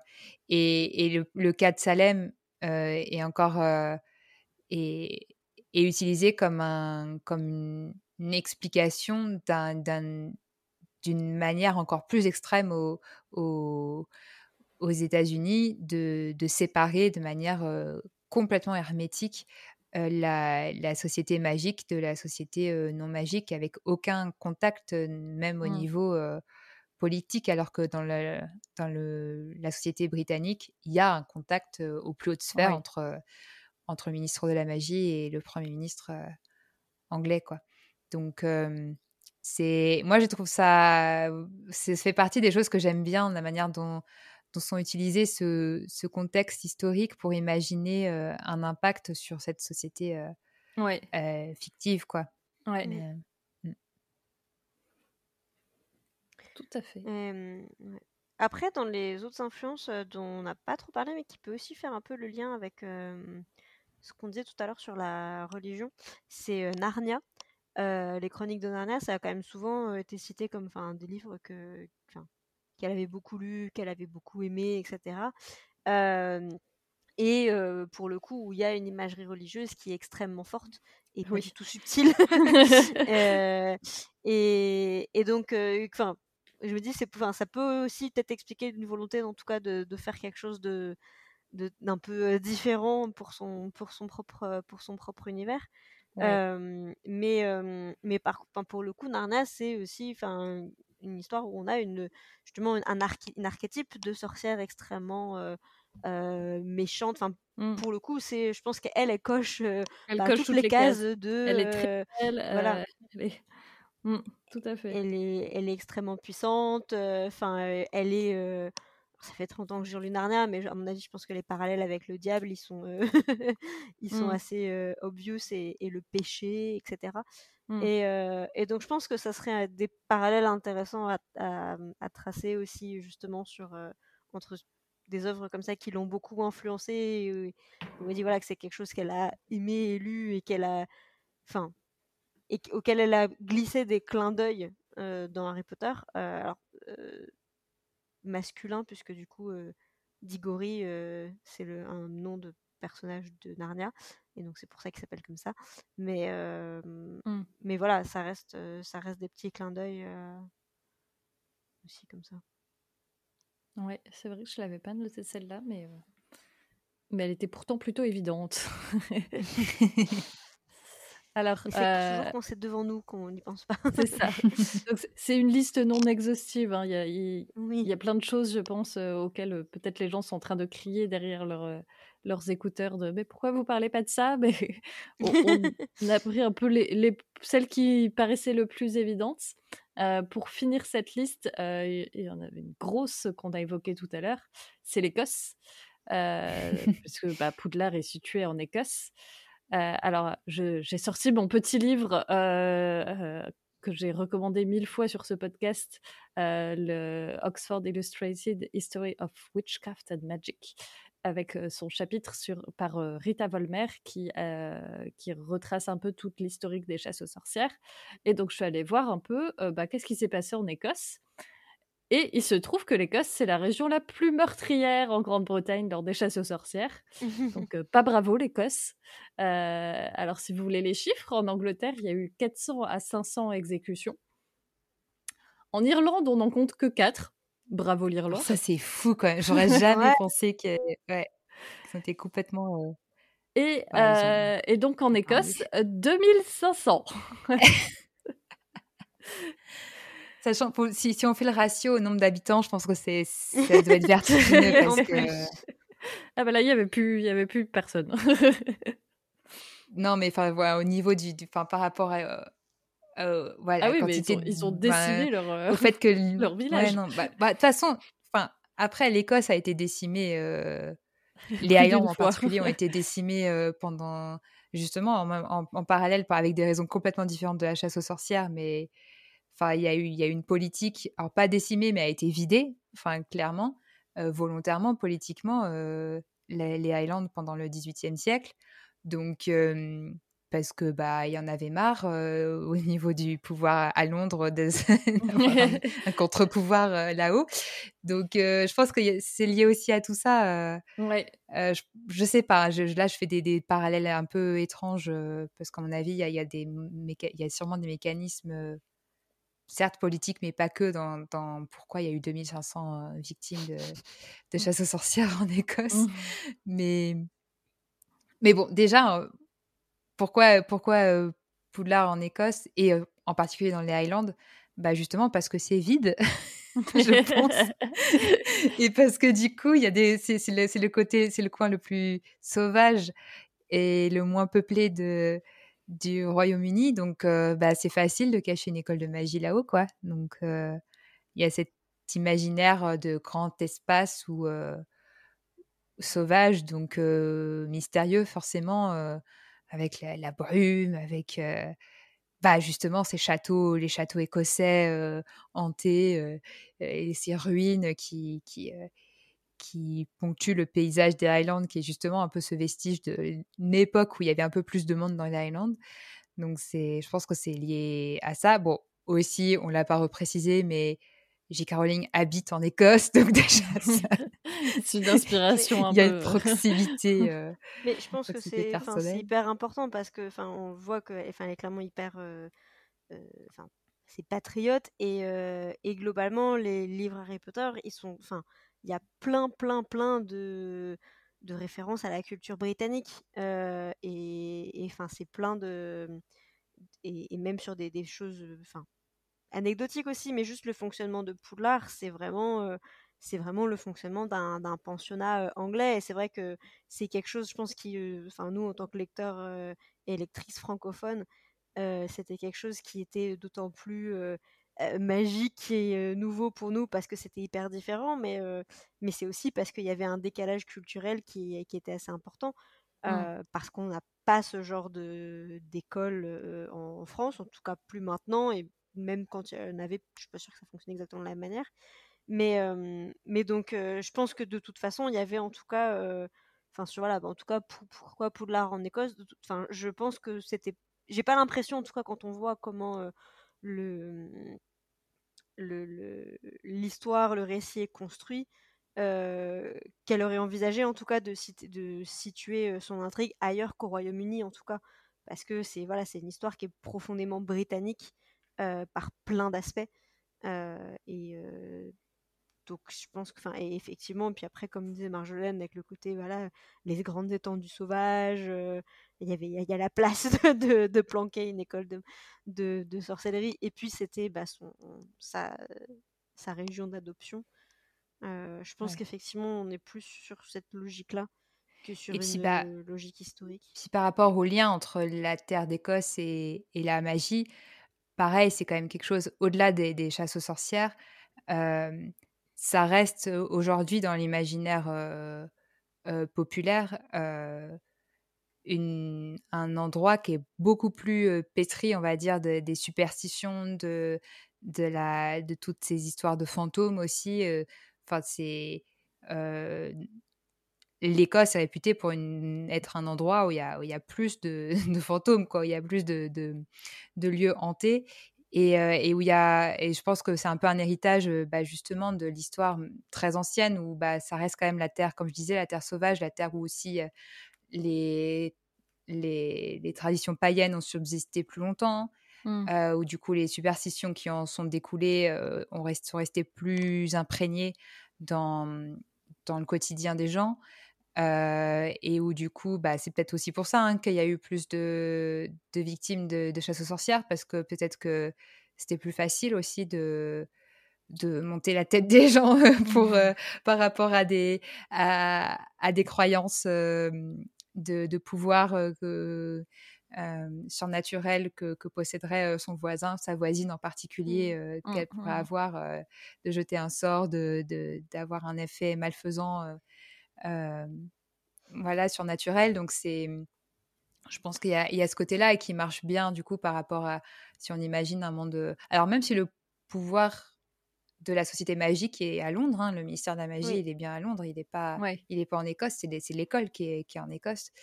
Et donc, c'est intéressant aussi de, de placer l'école de Poulard, qui est presque un peu un contre-pouvoir aussi, mmh. de la placer là. Il y a peut-être un petit message politique aussi derrière.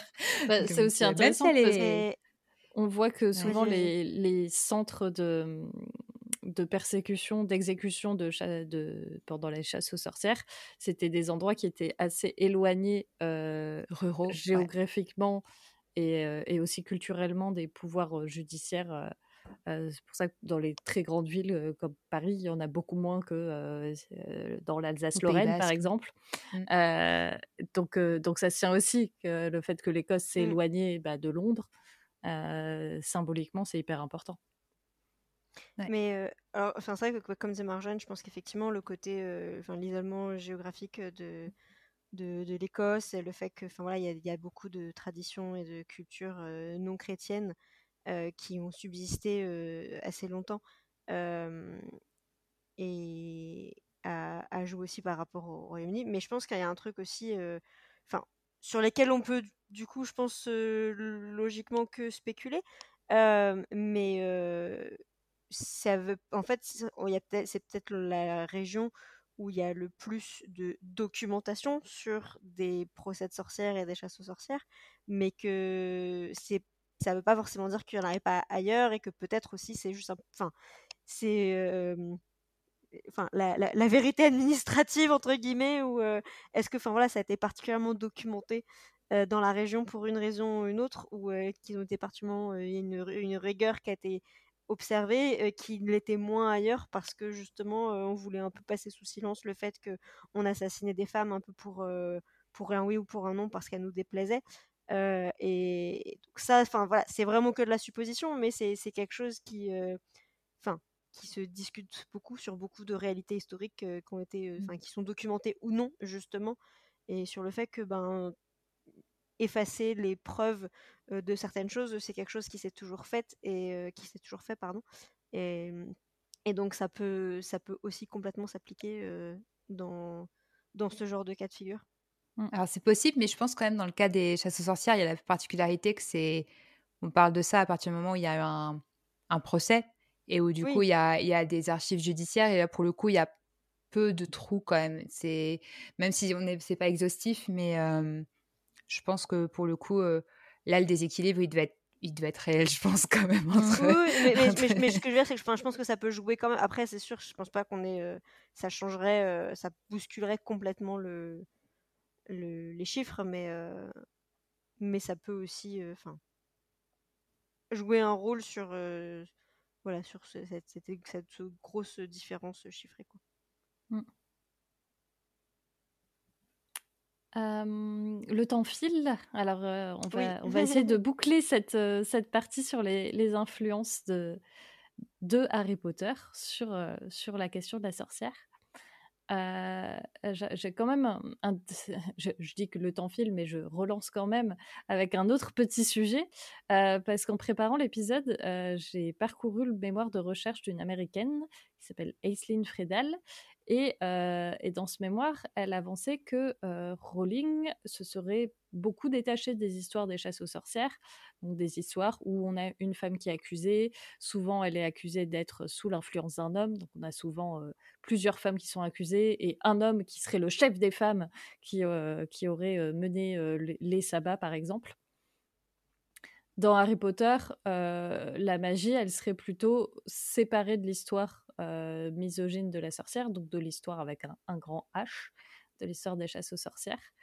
Et, du coup, je voulais avoir votre avis là-dessus. Est-ce que vous pensez qu'il y a une volonté de l'autrice de s'éloigner de l'histoire de la sorcellerie et plutôt d'aller piocher dans les, références populaires euh, de la sorcière? Bah, Je pense en tout cas qu'elle a clairement, euh, je pense que c'était un choix de pas faire ce type d'histoire de persécution misogyne, enfin, mmh. parce qu'elle a, elle a, enfin, elle a fait un choix de, de parler de persécution, de, de quand même, c'est pas comme si elle avait évacué le, le, le, la question des persécutions, mais, mais, mais elle, elle, a, elle a pris un angle complètement différent en, en créant, entre guillemets, un, des préjugés au sein de la société sorcière qui sont qui sont inspirés de ce qui existe malheureusement dans le dans le dans notre monde, mais qui sont liés à la pureté de sang. Et là, c'est plus du tout les mêmes mmh. références. Oui. Là, on est plus sur des, des persécutions racistes et ouais, surtout racistes, et mais que qui sont pas qui qui sont pas celles qui a, a priori derrière il, y en, il, peut y en avoir derrière certaines, certains mécanismes de chasse aux sorcières dans certains endroits. je pense que ça a pu être, il y a pu avoir un, un combo misogynie et, racisme, c'est clair. Mais par contre, dans le cas de ce qu'on connaît en Europe, c'était pas, c'était pas forcément le cas. Euh, partout en tout cas, ça peut être le cas dans certaines, euh, certaines régions encore une fois. Mais, euh, mais là, chez, chez Rowling, il y a vraiment un choix très clair dans quel type de mécanisme de pouvoir elle a voulu mettre en avant et c'est pas celui qui est derrière l'imaginaire de la chasse aux sorcières. Donc, je pense que c'est, c'est, elle s'en est détachée pour se concentrer sur un autre message, je pense.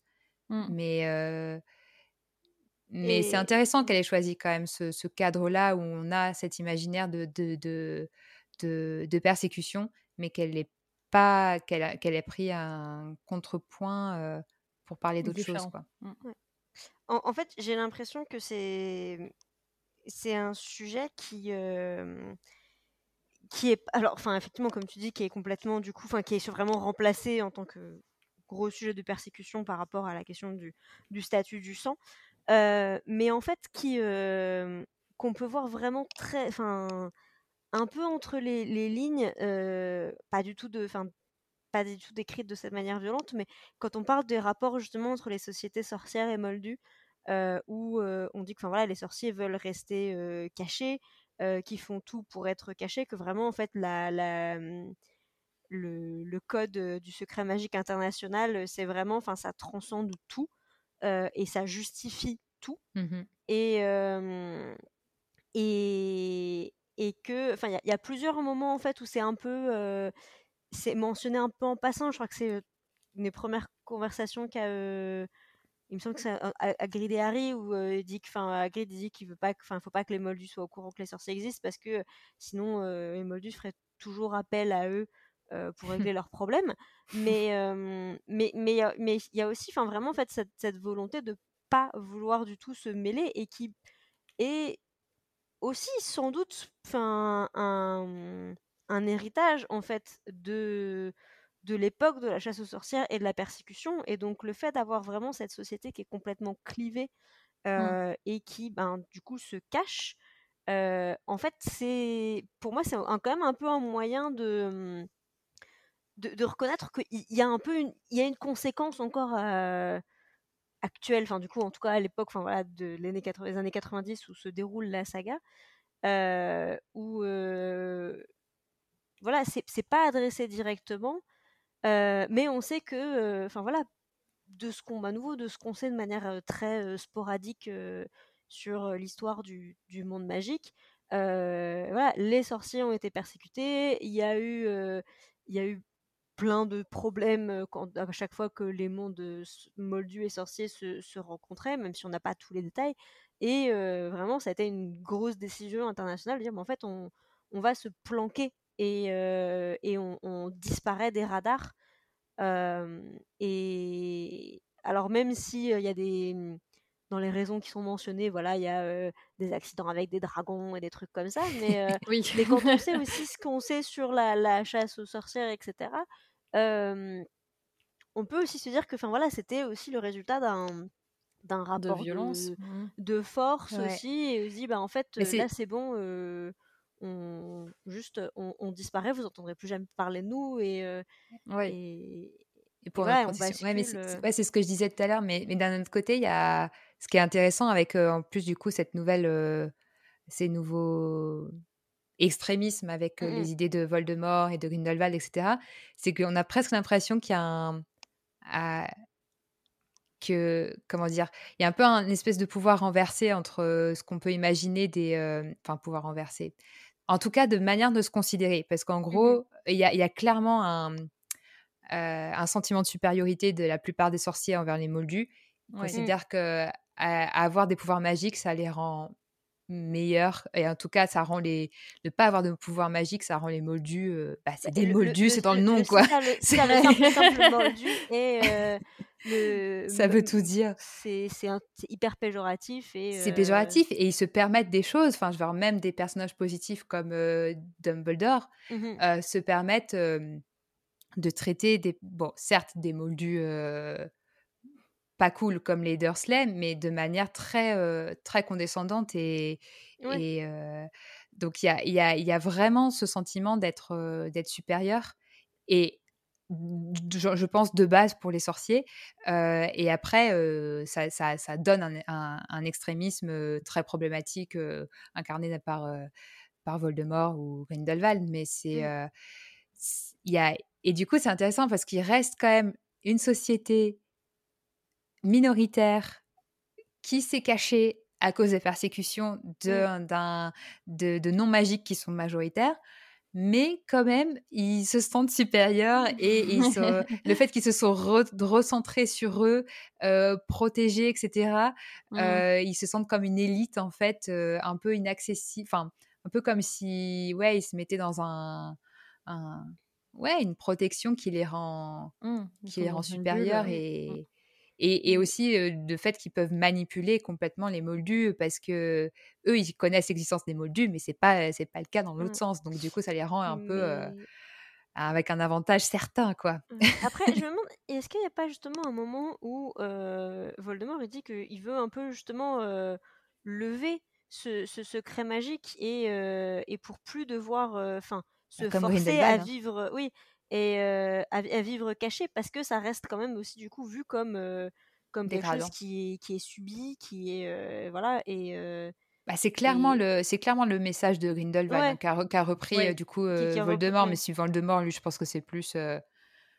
j'ai l'impression que c'est plus opportuniste pour, c'est pas une vraie enfin une vraie lui c'est plus un côté personnel de, de mmh. Euh, envers son père et du coup mmh. tous les tous les sorciers, tous les non magiques, tous les moldus par association. Et puis parce qu'il veut être immortel et puis bah du coup quitte à être immortel autant être le maître du monde quoi. Mais alors que Grindelwald il y a plus une vraie un vrai projet politique. ouais c'est ça qui est pour le coup très très là-dessus genre parce qu'on est sorcier enfin on est sorcier on a un don donc il y a aucune raison qu'on qu'on se cache qu'on se cache parce qu'en plus on a un don qui nous mmh. rend plus légitime à, gouverner tout le monde quoi mmh. et à servir les, les, moldus donc après aussi sur pourquoi ça a été aussi un peu occulté comme ça. je pense qu'aussi pour des raisons plus, on va dire, pragmatiques, littéraires, etc. c'est que ben, on est quand même, et à nouveau surtout dans les premiers tomes de, de Harry Potter, parce que la, notion de nouveau de discrimination, euh, Sandbourg, etc., c'est quelque chose qui...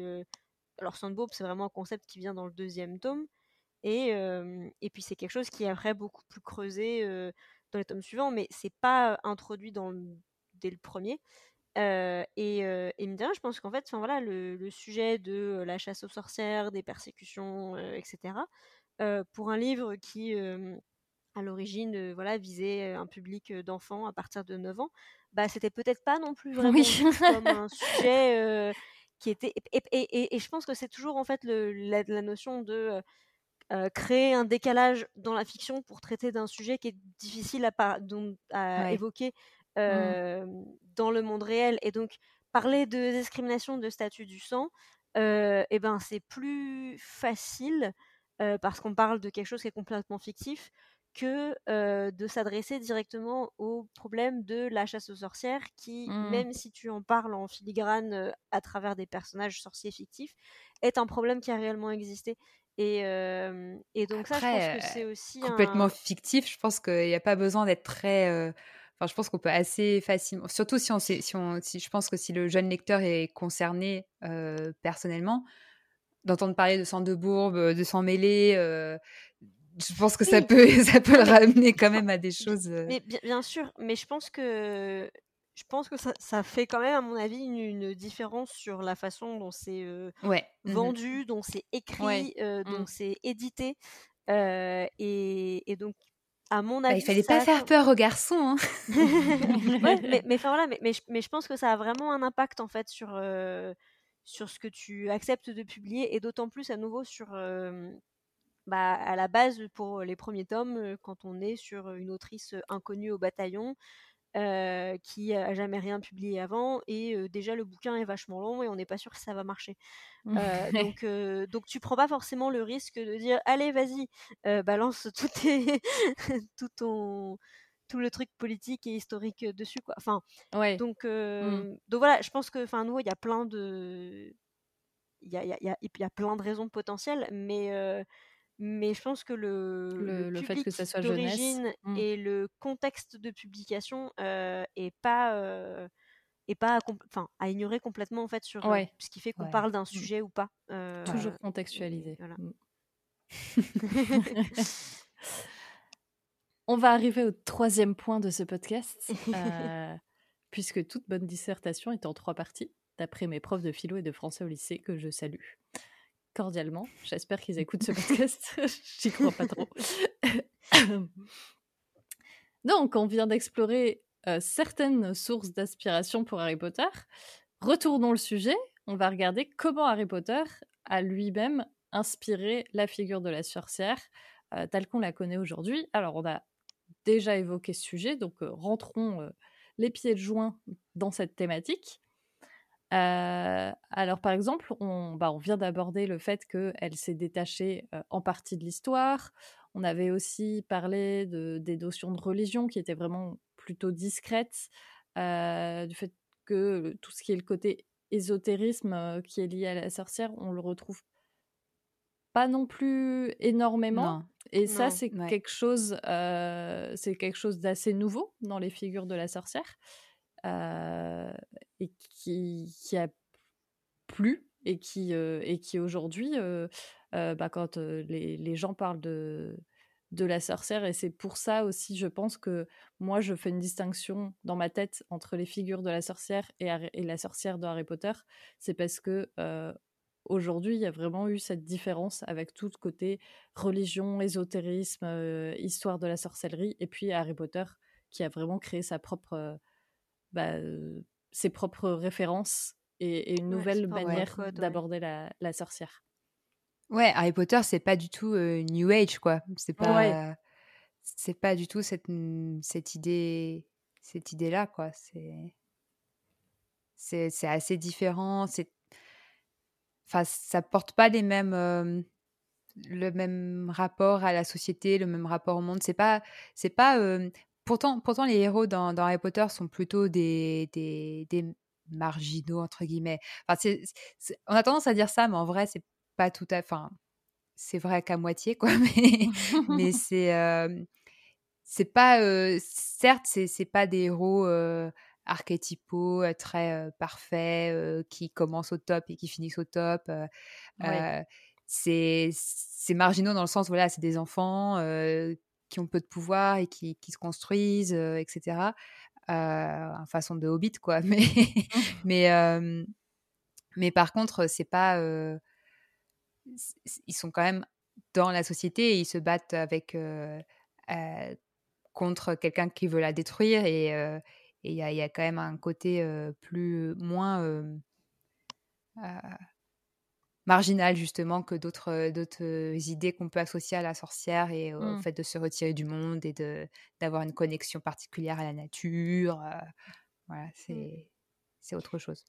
Mais en fait, je trouve que du coup, la, figure de la sorcière de Harry Potter se détache vraiment et proposer enfin une vision beaucoup plus innovante du, du, personnage et aussi juste enfin peut-être comme on l'a un peu dit en filigrane de l'épisode, mais pas juste sorcière, mais aussi sorcier, et en fait peut-être traiter les deux, oui. avoir une vision similaire pour sorcier et sorcière. Mmh. c'est vrai. On n'a pas d'un côté le vieux sorcier sage, à nouveau comme on disait, Merlin, ouais. et ce genre de choses, et, de mmh. l'autre la, la, sorcière là, les, les deux ont, sont assez équivalents en matière de, enfin voilà, d'image, de pouvoir, etc. De représentation, ouais. Mm. Ouais, de représentation. Mais et et par contre, Harry Potter a vraiment réutilisé pour le coup aussi des, des codes et de narration qui, qui fonctionnaient déjà beaucoup ou là où ça, on va dire ça c'était c'est là où c'était beaucoup moins nouveau voilà le cette grande quête cette un héros destiné à un, un destin exceptionnel notion Mmh. d'élu enfin voilà c'est des choses que qu'on retrouve bah, dans mine de rien voilà dans avec les livres de Tolkien de les chroniques de Pridin dans beaucoup de beaucoup de romans de fantasy déjà des années 80-90. Mais ce qui était assez nouveau aussi pour Harry Potter, c'était le fait de, que ce soit vraiment adressé à des enfants. et, ça, c'était quelque chose qui bah, qui était pas vraiment no- enfin la norme. Mmh, En fait, euh, autant les, les histoires de, de fantasy, de choses comme ça, et c'était, enfin, voilà, après Tolkien, il y en a quand même eu une pelletée euh, à, à des 70, 80, etc. Mais, mais ça restait souvent quand même beaucoup de la littérature plutôt, plus adulte, enfin, en tout cas, qui était présentée comme la littérature plus adulte, qui avait pas du tout le, enfin, on n'avait pas des héros aussi jeunes. Enfin, je sais plus quel âge il a, Taram, au tout début dans les chroniques de Pridin. On n'est quand même pas dans le même, euh, parcours, le même imaginaire. Et, euh, et ça, c'est quelque chose que Harry Potter, pour le coup, a, vraiment euh, changé. C'est que c'est on, avait vraiment des, enfants et des enfants qu'on voyait grandir parce que souvent les, héros de littérature jeunesse euh, c'était des personnages qui, qui grandissaient pas. C'était, bah, on avait Tom Tom et Nana en France, hein, par exemple, ou Ouais. euh, le Club des Cinq. euh, Enfin, c'est Les éternels enfants. Mmh. ouais, c'est ça. C'est, enfin, c'est toujours, c'est- c'est- ils, ont, ils ont toujours 12, 13, 14 ans, enfin, ou beaucoup moins. Mais, mais en tout cas, il n'y a pas cette notion de euh, oui, de, passage à l'âge adulte. Et quand ça se faisait, enfin, par exemple, c'est Frodon. euh, alors, enfin, les hobbits, du coup, ont un âge qui est calculé de manière un peu différente, mais euh, ils ont, enfin, qu'ils sont adultes à 33 ans. mais on n'a pas, enfin même si il y a un- une évolution, enfin un gain de maturité, un parcours initiatique, etc. C'est pas du tout le même, Mais la il est même adulte. évolution. Ouais. Oui, c'est ça. Enfin, il a, il a tout juste 33 ans et puis c'est, enfin, pas- Mary et Pipin ont pas, euh, sont plus jeunes et sont un peu justement plus vus comme les, comme les gamins euh, de, de Mm. l'aventure. Mais, euh, mais même du coup avec des héros plus jeunes et enfin, dans vraiment aussi dans la conception, de- de ce que c'est qu'être jeune pour un hobbit, on peut pas vraiment dire qu'ils ont eu un, c'était pas un roman d'apprentissage euh, comme euh, Ouais. comme a pu l'être Harry Potter. Mais- quoi. Et puis, comme ce qui facilite en- aussi bah, exactement la même idée de ce que tu dis, euh, mais cette, euh, cet apprentissage, cette proximité avec le lecteur, etc., c'est que bah, justement, le monde sorcier, il est très proche, Oui. il est palpable, il est, il est quotidien. Euh, donc, c'est, ça rend aussi la magie familière et quotidienne et, et pas, et pas juste une affaire de, de, de quelque chose de lointain, soit d'un autre monde, soit du fond, fond, fin fond des bois. C'est, c'est quelque chose de plus, de plus proche et dans lequel on peut, on peut se projeter très facilement quand on est, quand on est enfant et même quand on est adulte, euh, d'imaginer euh, avec tous ces petits clins d'œil, toutes ces petites passerelles avec notre monde euh, qui sont, qui sont faciles, quoi, et qui à tous les niveaux. Et c'est pas juste passer, euh, c'est pas passer dans un autre monde par une armoire. C'est vraiment, Mm. Euh, euh, bah, on traverse le quai d'un- d'une gare et et on est toujours dans une gare. Enfin, tu vois, Ouais. c'est- c'est- il y a ce côté très proche, quoi.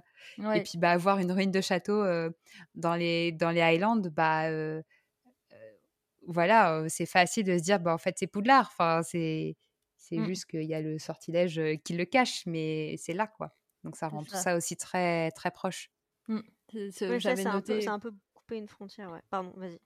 Euh, J'avais noté que, que bah, Harry Potter, il a un peu retourné l'idée de euh, avant, on craignait d'avoir des sorciers parmi nous. C'est quelque chose que on, dénonce. On va essayer de savoir qui, qui, est la sorcière et tout. Et là, maintenant, c'est plutôt l'inverse. on aimerait être le sorcier parmi les, parmi les moldus. je pense qu'on a toutes chez nous des baguettes magiques qui prouvent que vraiment, on a essayé plus d'une fois de lancer des sorts et, et on y croit toujours. Et ça, c'est aussi un, un, gros changement quoi sur l'image de la sorcière. C'est qu'aujourd'hui, les gens, ils veulent être des sorciers et des sorcières. Bah, c'est ça qui a fait flipper les, les, extrémistes dont je parlais plus tôt.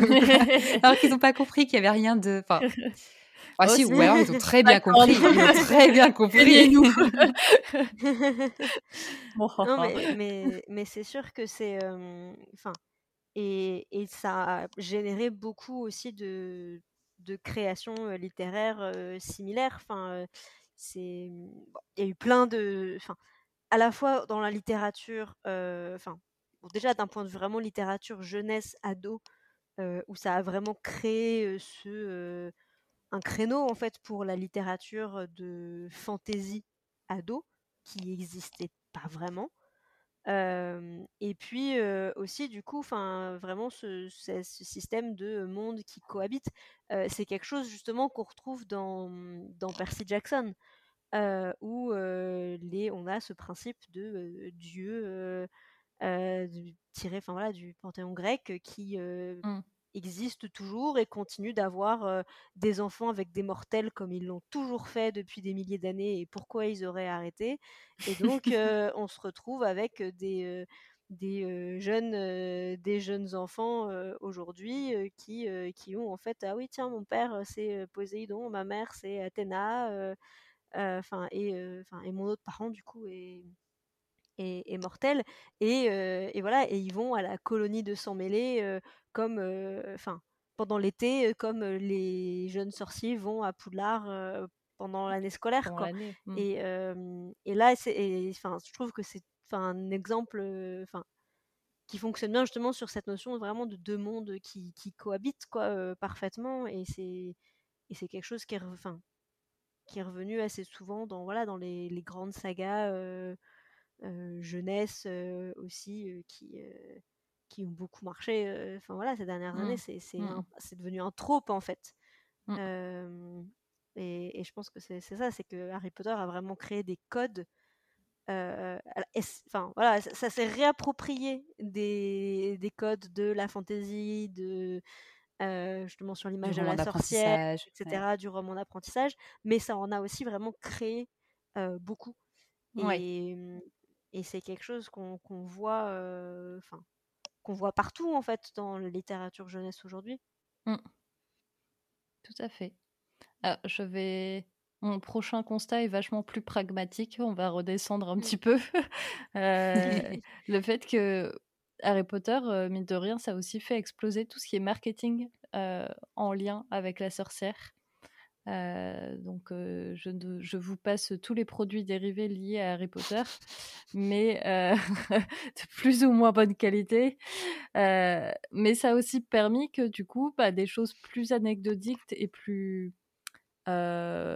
qui ne sont pas forcément en lien direct avec la sorcière, ont retrouvé aussi une, une popularité mmh. et, et ça peut avoir un côté très nul quand on voit le, marketing de masse et les produits dérivés qui sont vraiment faits dans des conditions très nulles, mais un côté aussi positif dans le fait que bah, aujourd'hui on peut retrouver des jeux de tarot dans n'importe quelle boutique pour pour essayer de faire de la sorcellerie chez soi. On retrouve des, beaucoup d'illustrateurs qui vendent des choses en lien avec la sorcière. Et, et, je pense que le fait que, que Harry Potter a aussi un peu chambouler le marketing, euh, ça a joué, ça a joué là-dessus. Mmh.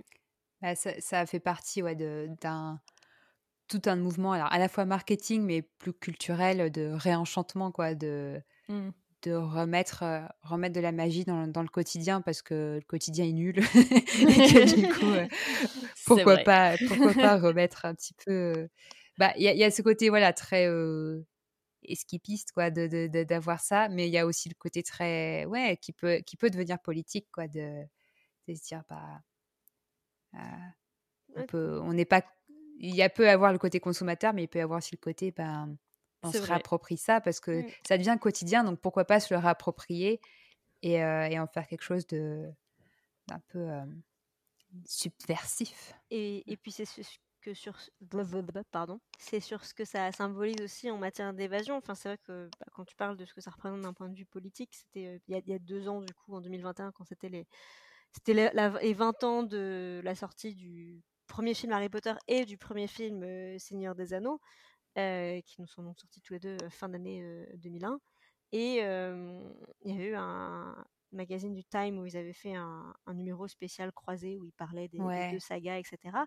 Et ce que disait un journaliste, je n'ai pas son nom, ce, qui ce, qui était hyper intéressant, c'est qu'en fait, ça avait coïncidé avec le un peu imprévu. C'était voilà, c'était le 11 septembre. qui, qui, avait du coup été un événement complètement traumatisant, mmh. pour, enfin, spécialement sur l'américain, mais dans le monde entier et qu'en fait, du coup, ça avait aussi, enfin, que, que, ça avait aussi symbolisé vraiment ce, côté un peu escapism, quoi, ce, besoin mmh. de, s'évader dans un univers mmh. fictif. Moyen de survie, ouais. C'est mmh. ça qui, qui, qui permet de, de voir, enfin voilà, de pas trop, enfin un peu plus éloigné de la réalité. et qui en même temps était plus moderne que, et notamment dans le cas d'Harry Potter, que les images de sorcières, sorcières qu'on avait déjà. le Seigneur des c'était une histoire qui était déjà connue depuis beaucoup plus longtemps que, Harry Potter, mais ça restait moins connu à l'international, on va dire, ça n'avait pas la popularité que ça a maintenant à l'international et, et c'est vrai que, enfin voilà, on, s'éloignait aussi de cette image de bah, du conte traditionnel où effectivement, comme on disait, on a les sorcières, les sorciers. Là, on avait vraiment quelque chose de, de nouveau et, et, en même temps qui avait un fort pouvoir de, mmh, d'échappatoire, de, de... Ouais, et puis bah, mine de rien, avec des valeurs très positives aussi. Enfin, C'est ça aussi qui fait du bien de, se retrouver sur.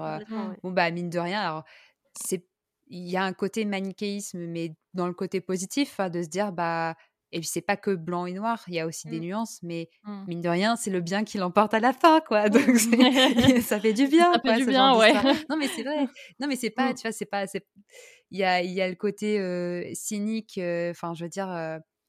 c'est enfin c'est pas Hunger Games quoi non. oui et ça fait et les deux peuvent les deux ont cohabité même si Hunger Games arrivait un peu après mais c'est il, y a ce côté très positif dans un, dans un cadre, dans un, dans un contexte anxiogène d'avoir des histoires qui ça bien.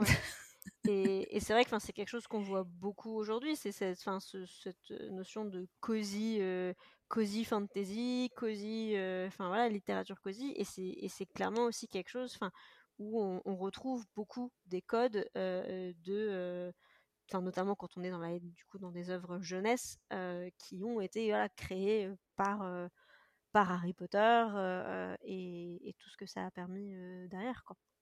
Et, mmh. voilà, et de la manière en fait que, enfin, voilà, si on est sur la comparaison, que le Seigneur des Anneaux avait aussi beaucoup inspiré bah, toute la fantaisie des années, enfin voilà, entre les années 50 et 2000, enfin ça a eu une énorme, une énorme mmh. influence aussi. Enfin, ça continue d'en avoir une évidemment, mais mais qu'on a déjà pu observer avant l'arrivée d'Harry Potter. Et, voilà.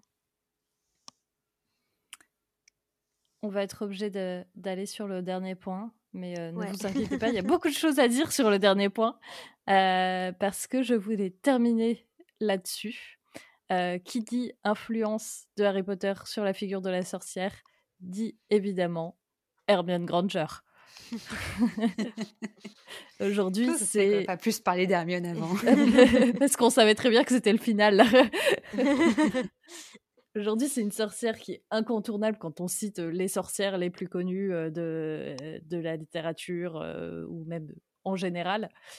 donc, ça, elle a à la, fois, à la fois influencé en tant que personnage, mais elle a aussi influencé beaucoup de, jeunes filles, beaucoup de, même de, garçons en, tant que personnage original. elle est beaucoup reprise dans les mouvements pour, pour de l'activisme. donc, donc c'est le moment de dire du bien de d'Hermione Granger parce qu'on ne dit jamais assez bien de Hermione Granger. Bah ouais, c'est clair que c'est. Enfin. On, on, a, on a fait la blague au début, mais je pense que si. En dehors du fait qu'on savait qu'on allait parler que d'Harry Potter pendant deux heures. mais, mais je pense que même pour beaucoup de, de, de filles, de garçons d'âge plus jeunes et puis de, de, nos générations, évidemment, quand on pense à sorcière, on pense à, on pense à Hermione, quoi. Parce qu'elle a et, et ça et c'est c'est un vrai un vrai euh, un vrai retournement par rapport à bon même si on avait des comme on l'a cité on avait on avait d'autres images de sorcières plutôt positives hein, euh, enfin je veux dire on a eu Charme d'avant d'ailleurs je me reviens pas qu'on a pas je, je, que j'ai pas cité de Charme dans les sorcières parce que c'était plutôt positif aussi. Mais euh, mais du coup Hermione bah il y a l'avantage de en particulier pour les, les, lecteurs qui ont commencé comme nous au même âge qu'elle a dans les premiers tomes, bah, d'avoir grandi avec. Donc il y a, cet attachement très particulier. Et puis, au-delà du fait que c'est une sorcière, qu'elle est puissante, qu'elle a, elle a tous ses, qu'elle est, qu'elle est meilleure que les garçons. Mmh. il y a, il y a ce côté très. Pourtant, elle, pourtant, elle, voilà, c'est une sorcière, donc elle aurait pu avoir les stigmates de la sorcière c'est une sang de bourbe, donc elle aurait pu se retrouver comme la, figure de la victime de, mmh, de, persécution. Et elle l'est jamais. Mmh. Elle, certes, elle, elle, le subit, mais c'est jamais, jamais une victime. Et ça, c'est trop cool, je trouve, pour la personne, pour la redorer, entre guillemets, et puis en, empouvoirer, je sais plus comment on dit, redonner du, du, de la puissance à la personnalité de la, à la personnage de la sorcière, c'est d'avoir quelqu'un qui n'est jamais une victime, même quand elle est euh, stigmatisée mmh. et, euh, et qui n'a pas besoin d'être sauvée. Elle l'est à certains moments, mais elle sauve encore plus qu'elle n'est sauvée. Et donc, euh, elle, elle, renverse vraiment plein, plein de, de, de choses dans lesquelles on aurait pu tomber, même en ayant une idée d'une sorcière positive. Elle aurait pu être celle qui, qui est qui est certes est gentille, mais qui, qui est quand même bah, qui est gentille. Mais non, elle n'est pas que gentille, Hermione. c'est une vraie, c'est un leader, quoi. C'est une vraie leader. Donc mmh. euh, c'est ça qui est cool. Et elle est, elle prend de la place. Elle s'affirme. Elle a, elle a une, elle a une dimension politique aussi. Bah, dans la manière dont on peut la réapproprier, mais dans le monde même, dans le monde magique en tant que tel, elle, elle a une voix. elle, a une... elle a une conscience politique. C'est ça, elle a une conscience, c'est ça. Donc c'est. Elle est complètement impliquée en fait. Et c'est ça qui, qui, change par rapport peut-être aussi à, à, l'idée qu'on peut avoir de la sorcière un peu retirée, un peu à part. Mmh. Donc mmh. c'est. C'est pas une ouais, elle est, elle est, elle est trop cool, quoi. Et c'est un, c'est un super rôle modèle, quoi. Enfin, c'est mmh. quelqu'un, même si elle a ses défauts, c'est ça qui la rend aussi. c'est pas, elle est pas, c'est pas non plus une, un personnage parfait. Donc du coup, elle est, elle est, on peut facilement se projeter dans ses, dans, aussi dans ses défauts, dans ses insécurités, etc. Et dans la manière dont elle est, dont elle les surmonte. Mmh. Ouais. C'est ça qui est cool. Et ce que tu disais sur le, le, le fait qu'elle est jamais présentée comme victime, comme victime, et du coup, ça va même plus loin en la présentant comme quelqu'un de, d'engagé, euh, parce qu'elle va défendre ceux qui sont euh, victimes de, de, discrimination, notamment les elfes de maison. Ouais. Mais déjà, moi je trouve ça génial enfin je suis d'accord avec tout ce que tu as dit.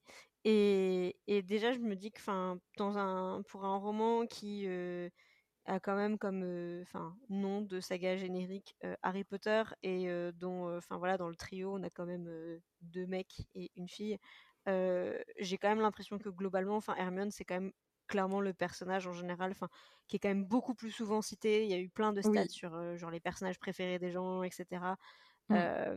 il y a enfin c'est quand même un personnage j'ai l'impression qui enfin on le voit sur des événements des conventions avec la Gazette qui marque et qui a marqué beaucoup plus que Harry et Ron ont pu, ont pu marquer.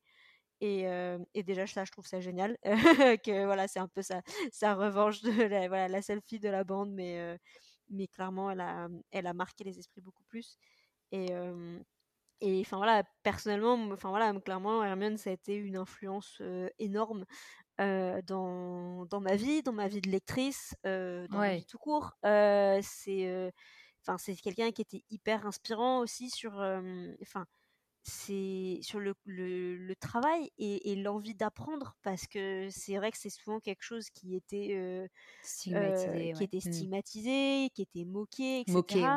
Et, et avoir ce personnage de, de, fille qui est intelligente, qui sait qu'elle est intelligente, qui ne s'excuse pas d'être intelligente, qui, mais, qui mais qui pour autant ne, je dirais, enfin, elle se repose pas sur un acquis et, mmh.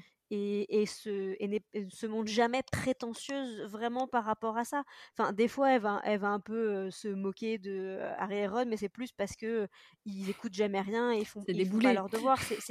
oui, mais c'est ça, mais c'est, mais c'est pas ça parce que. Ça n'empêche pas de les aider aussi. Quoi. Ça n'empêche pas de les aider et c'est jamais parce que. c'est pas je me moque toi parce que t'es moins intelligent ou quoi. C'est juste je, me dis, franchement, tu aurais pu te bouger un peu les fesses plutôt que de faire ça. quatre parties. Tu suis les mêmes cours que moi, tu devrais le savoir. C'est ça. Tu aurais, pu, aurais pu faire un, un, effort. Et, et, du coup, enfin ça, je trouve que c'est, enfin déjà, c'est un message génial en fait à avoir, à avoir envoyé. Et, et rien que pour ça, enfin voilà, je trouve que c'est un personnage de fiction qui est juste génial. Enfin, voilà, moi je la lisais en petite fille qui était aussi première de la classe et dont on s'est beaucoup foutu, même voilà, moqué ou quoi, sur ce côté-là, avec des cheveux très frisés et, et des grandes dents. Donc autant dire que voilà, Hermione, je. Tu voyais ton prénom à la place d'Hermione, quoi. oui, et, et, je veux dire, et on m'a surnommé Hermione en fait très longtemps pendant pendant mon enfance et mon adolescence et et, et je me suis enfin voilà et j'adorais le personnage et et en fait enfin voilà pour moi c'était c'était un compliment. C'était pas toujours pensé comme un compliment. Mais, mais, en fait mais tu as retourné le truc.